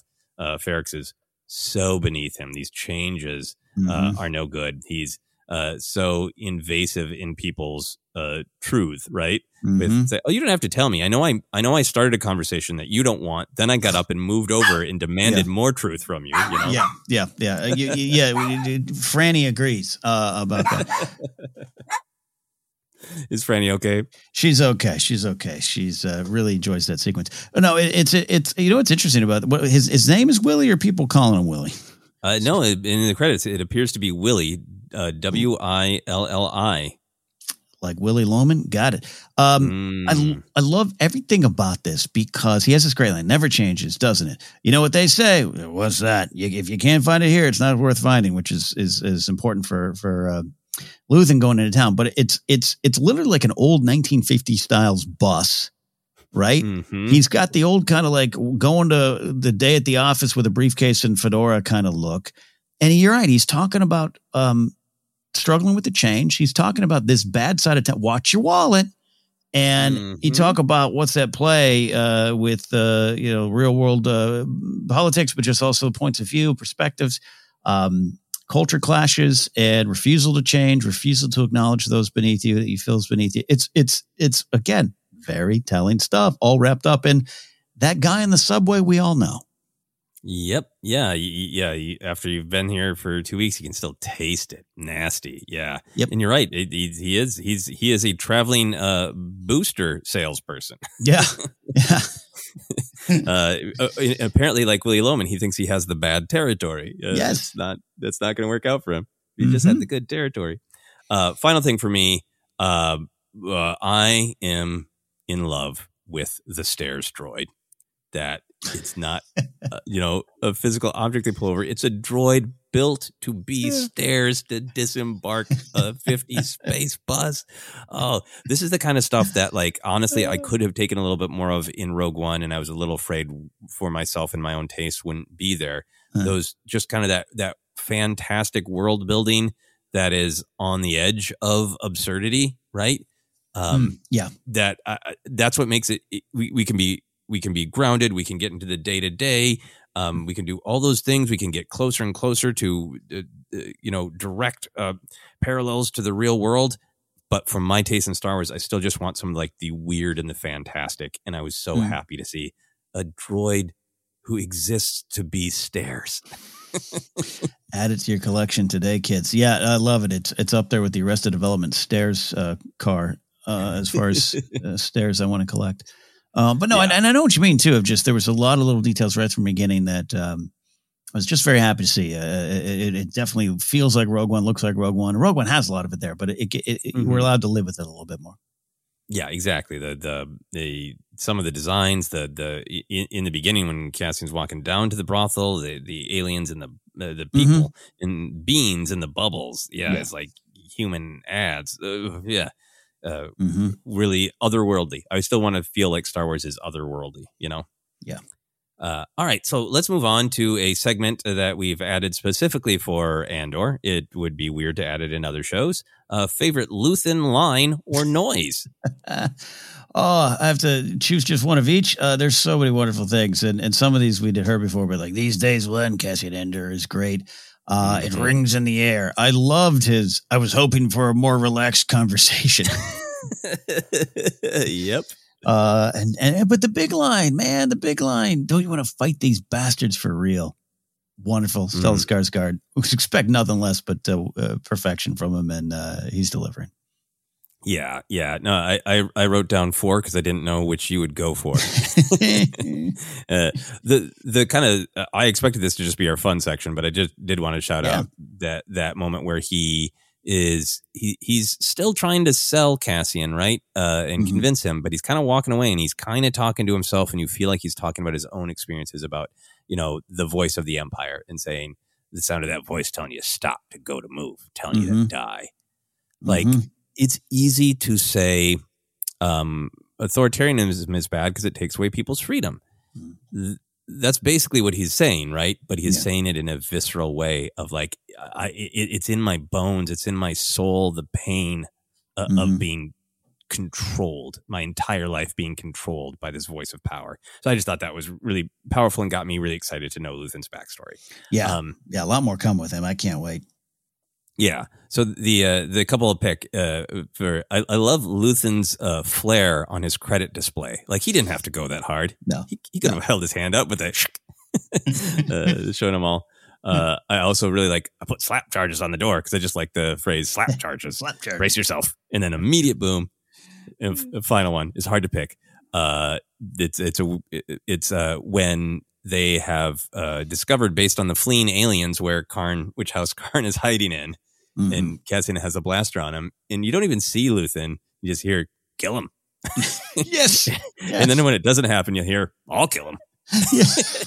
and uh, it's it's violent and it's scary, but it reminded me of this uh, of this uh, thing from from my cultural life uh, growing up in Minnesota, where nobody wants to take the last piece of pizza, nobody wants to be rude, right? Uh-huh, uh-huh. And then somebody eventually breaks, usually after drinks, and like there's one there's one piece of pizza left, eat it. I'll eat it then. and it felt like that to me. Kill him. All right, I'll kill him. Love that. Uh, yeah. It's great. It's great. So good. So good. Is there anything in our epic first episode of the Andor Report that we haven't touched on that you wanted to? Um, I think let me I see we did touch upon the time grappler. I want an old classic Kenner figure. I hopefully get something from him, but that is that is the character you'd get at JJ Newberry in the bargain bin. You're like, is this even a Star Wars character? And then he become your favorite. Uh, everything about that. I, I, can't wait to find out more about Maarva's decision. I think we did talk about it. One of the things I want, I to shout out. We definitely men- mentioned the character, but uh, Bix Caleen, uh, Adria Arjona is uh, amazing. Uh, mm-hmm. Wonderful. I think such a key part of it. Um, part of the big themes and uh, worked in a lot of ways. And look, you know, I think a lot, a lot is going to be talked about. There's some, um, you know, uh, express sexuality in, in, a way that we have not seen in Star Wars. Really, mm-hmm. we've read it, but you talked about mm-hmm. it up top. We've read about it, but to actually see it, um, she brought so much to it, and I'm so intrigued by it. And she, especially that that third episode, with what happens to her, the loss of Timm. Uh, I just want to make sure we're hi- highlighting that character, and I know we will more going forward. But um, yeah, love the work. Yeah, no, she, she, is so powerful and such an interesting character of of somebody who is is figuring out a way to to function right mm-hmm. uh, within this this world that that talking about uh, uh, surface truth and real truth. Her conversation, you know, with uh, with Salman, right, of the mm-hmm. code. Mm-hmm.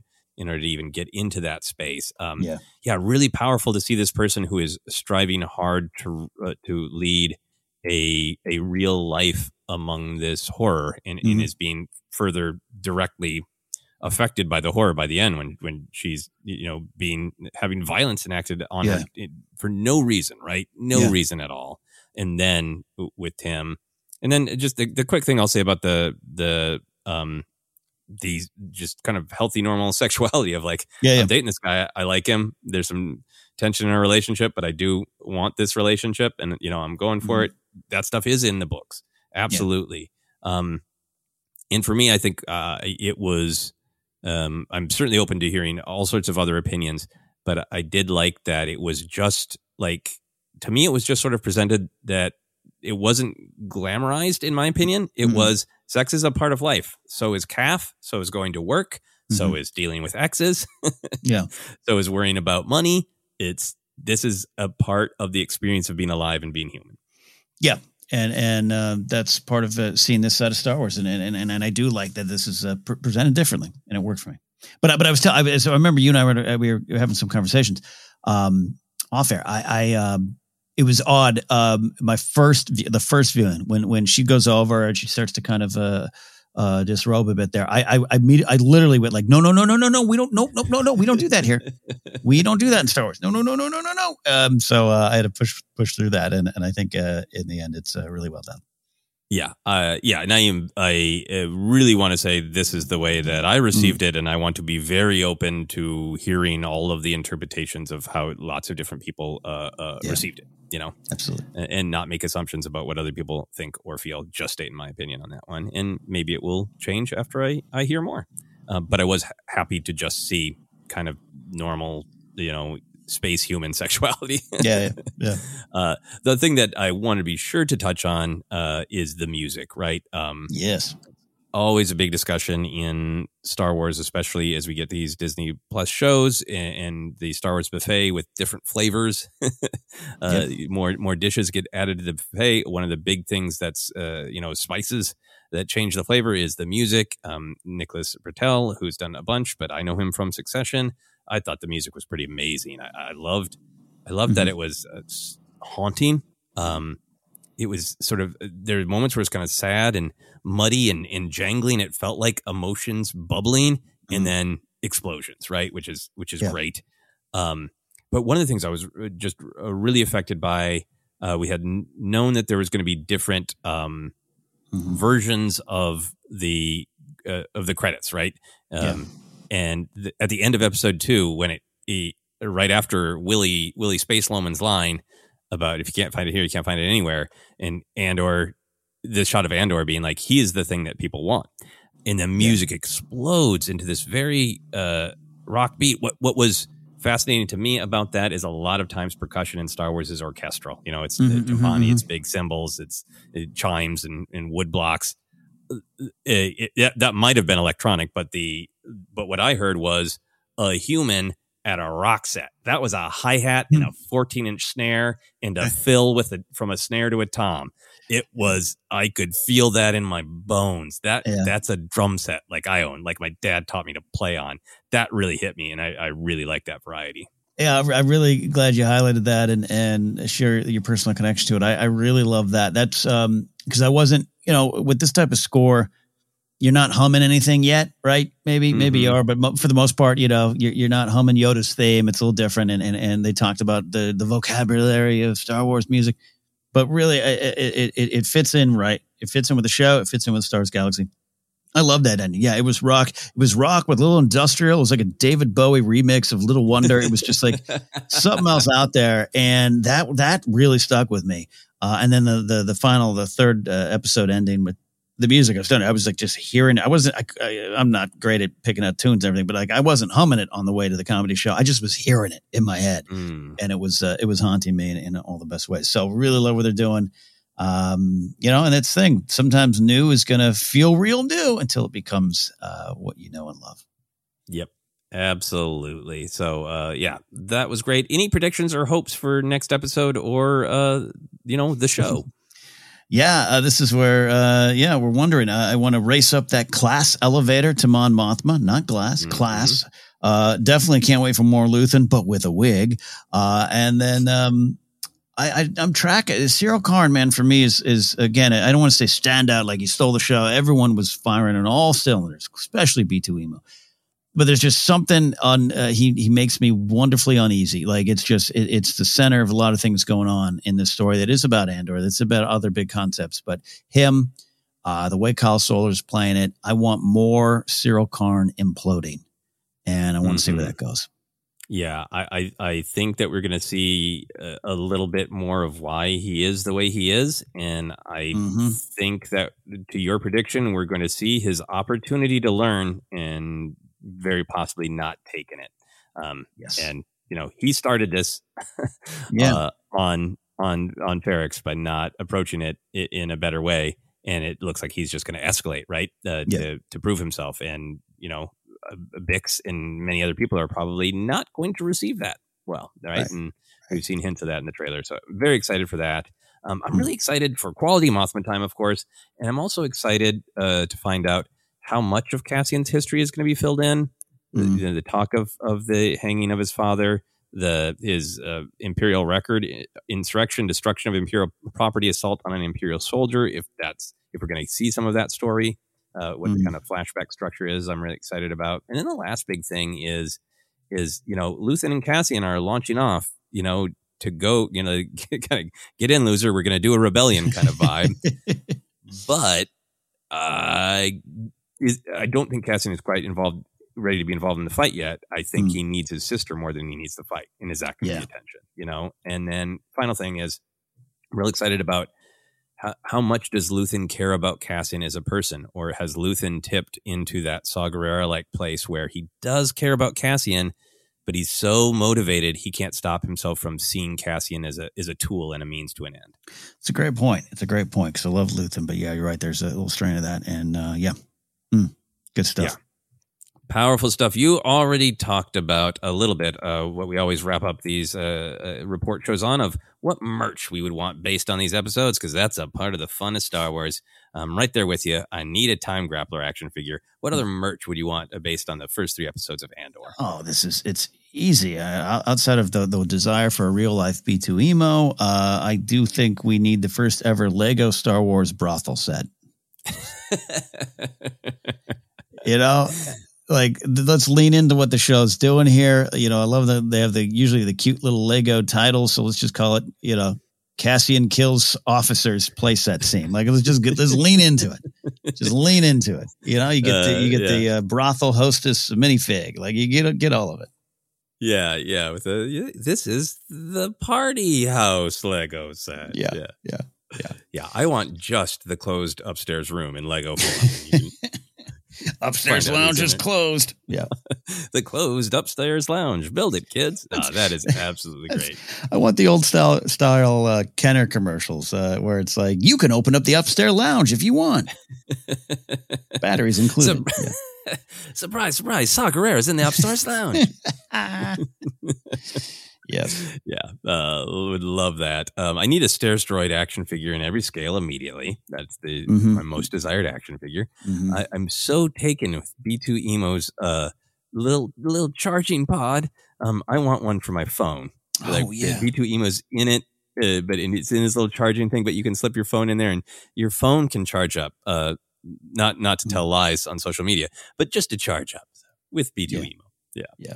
Uh, and final thing, uh, obviously action figure, but I also want a time grappler alarm clock. God, I uh, Grace would leave me, but um, yes, yes, yeah, I think I would I would bring it home and I'd be so thrilled with it, and then you know uh, Mhm. it would it would probably uh, become unpopular, and I would maybe have to not use it as an alarm clock, but just it as a statue. boom, boom. So yeah. cool, so cool.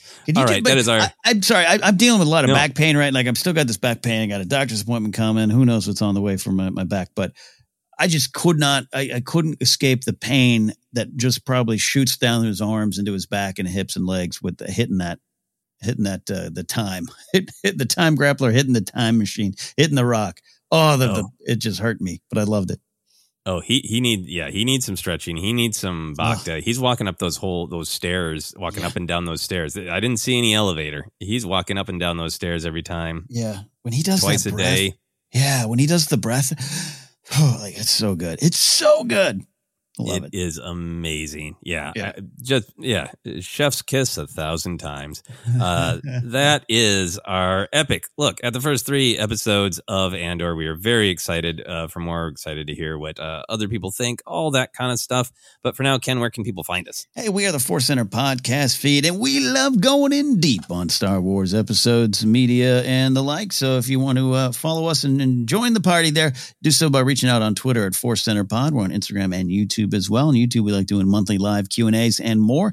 Uh, check us out over there. Give us a sub if you'd like. Uh, you can find the podcast in a lot of spots. Oh, also on Facebook at Force Center Podcast. We're on Acast, uh, Apple Podcasts, Google Podcasts, Spotify. Just search, you'll find us. Hey, if you want to leave a review when you're there, we'd appreciate that. Merch is available at teepublic.com slash user slash Force Center. Uh, I have talked so long today with no water that you can tell in my mouth there. And finally, you can support us directly at patreon.com slash force center. You can follow me at KenNapzok or go to my website, kennapzok.com for more. You, sir. Yes, you can find me on all the social media Twitter, Instagram, TikTok is at Joseph Scrimshaw. You can check out my website, josephscrimshaw.com, to links to comedy albums, uh, future shows, all kinds of stuff like that. Uh, links to my YouTube page. I've been asking uh, people to uh, subscribe and watch some videos to get back to monetization, and so many Force Center listeners have been doing that. Thank you so much. I really, really uh, appreciate that. But for now, for myself, for Ken, for the stairs droid, for Timm's socks, and so many other exciting things, this has been the Andor Report.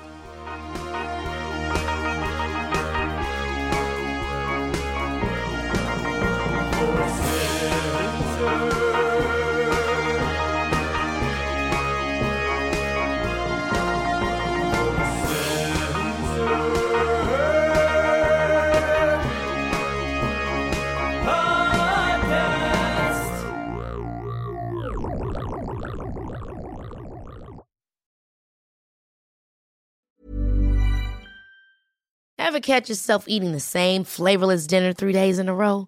Dreaming of something better? Well, HelloFresh is your guilt-free dream come true, baby. It's me, Keke Palmer.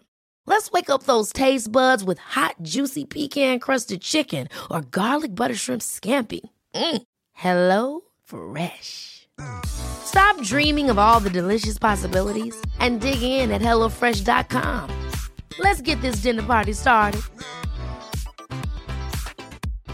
Hi, I'm Daniel, founder of Pretty Litter. Cats and cat owners deserve better than any old fashioned litter. That's why I teamed up with scientists and veterinarians to create Pretty Litter. Its innovative crystal formula has superior odor control and weighs up to 80% less than clay litter. Pretty Litter even monitors health by changing colors to help detect early signs of potential illness. It's the world's smartest kitty litter.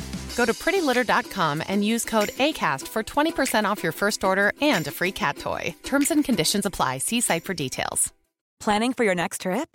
Elevate your travel style with Quince. Quince has all the jet setting essentials you'll want for your next getaway, like European linen, premium luggage options, buttery soft Italian leather bags, and so much more. And is all priced at 50 to 80% less than similar brands. Plus, Quince only works with factories that use safe and ethical manufacturing practices. Pack your bags with high-quality essentials you'll be wearing for vacations to come with Quince. Go to quince.com slash pack for free shipping and 365-day returns.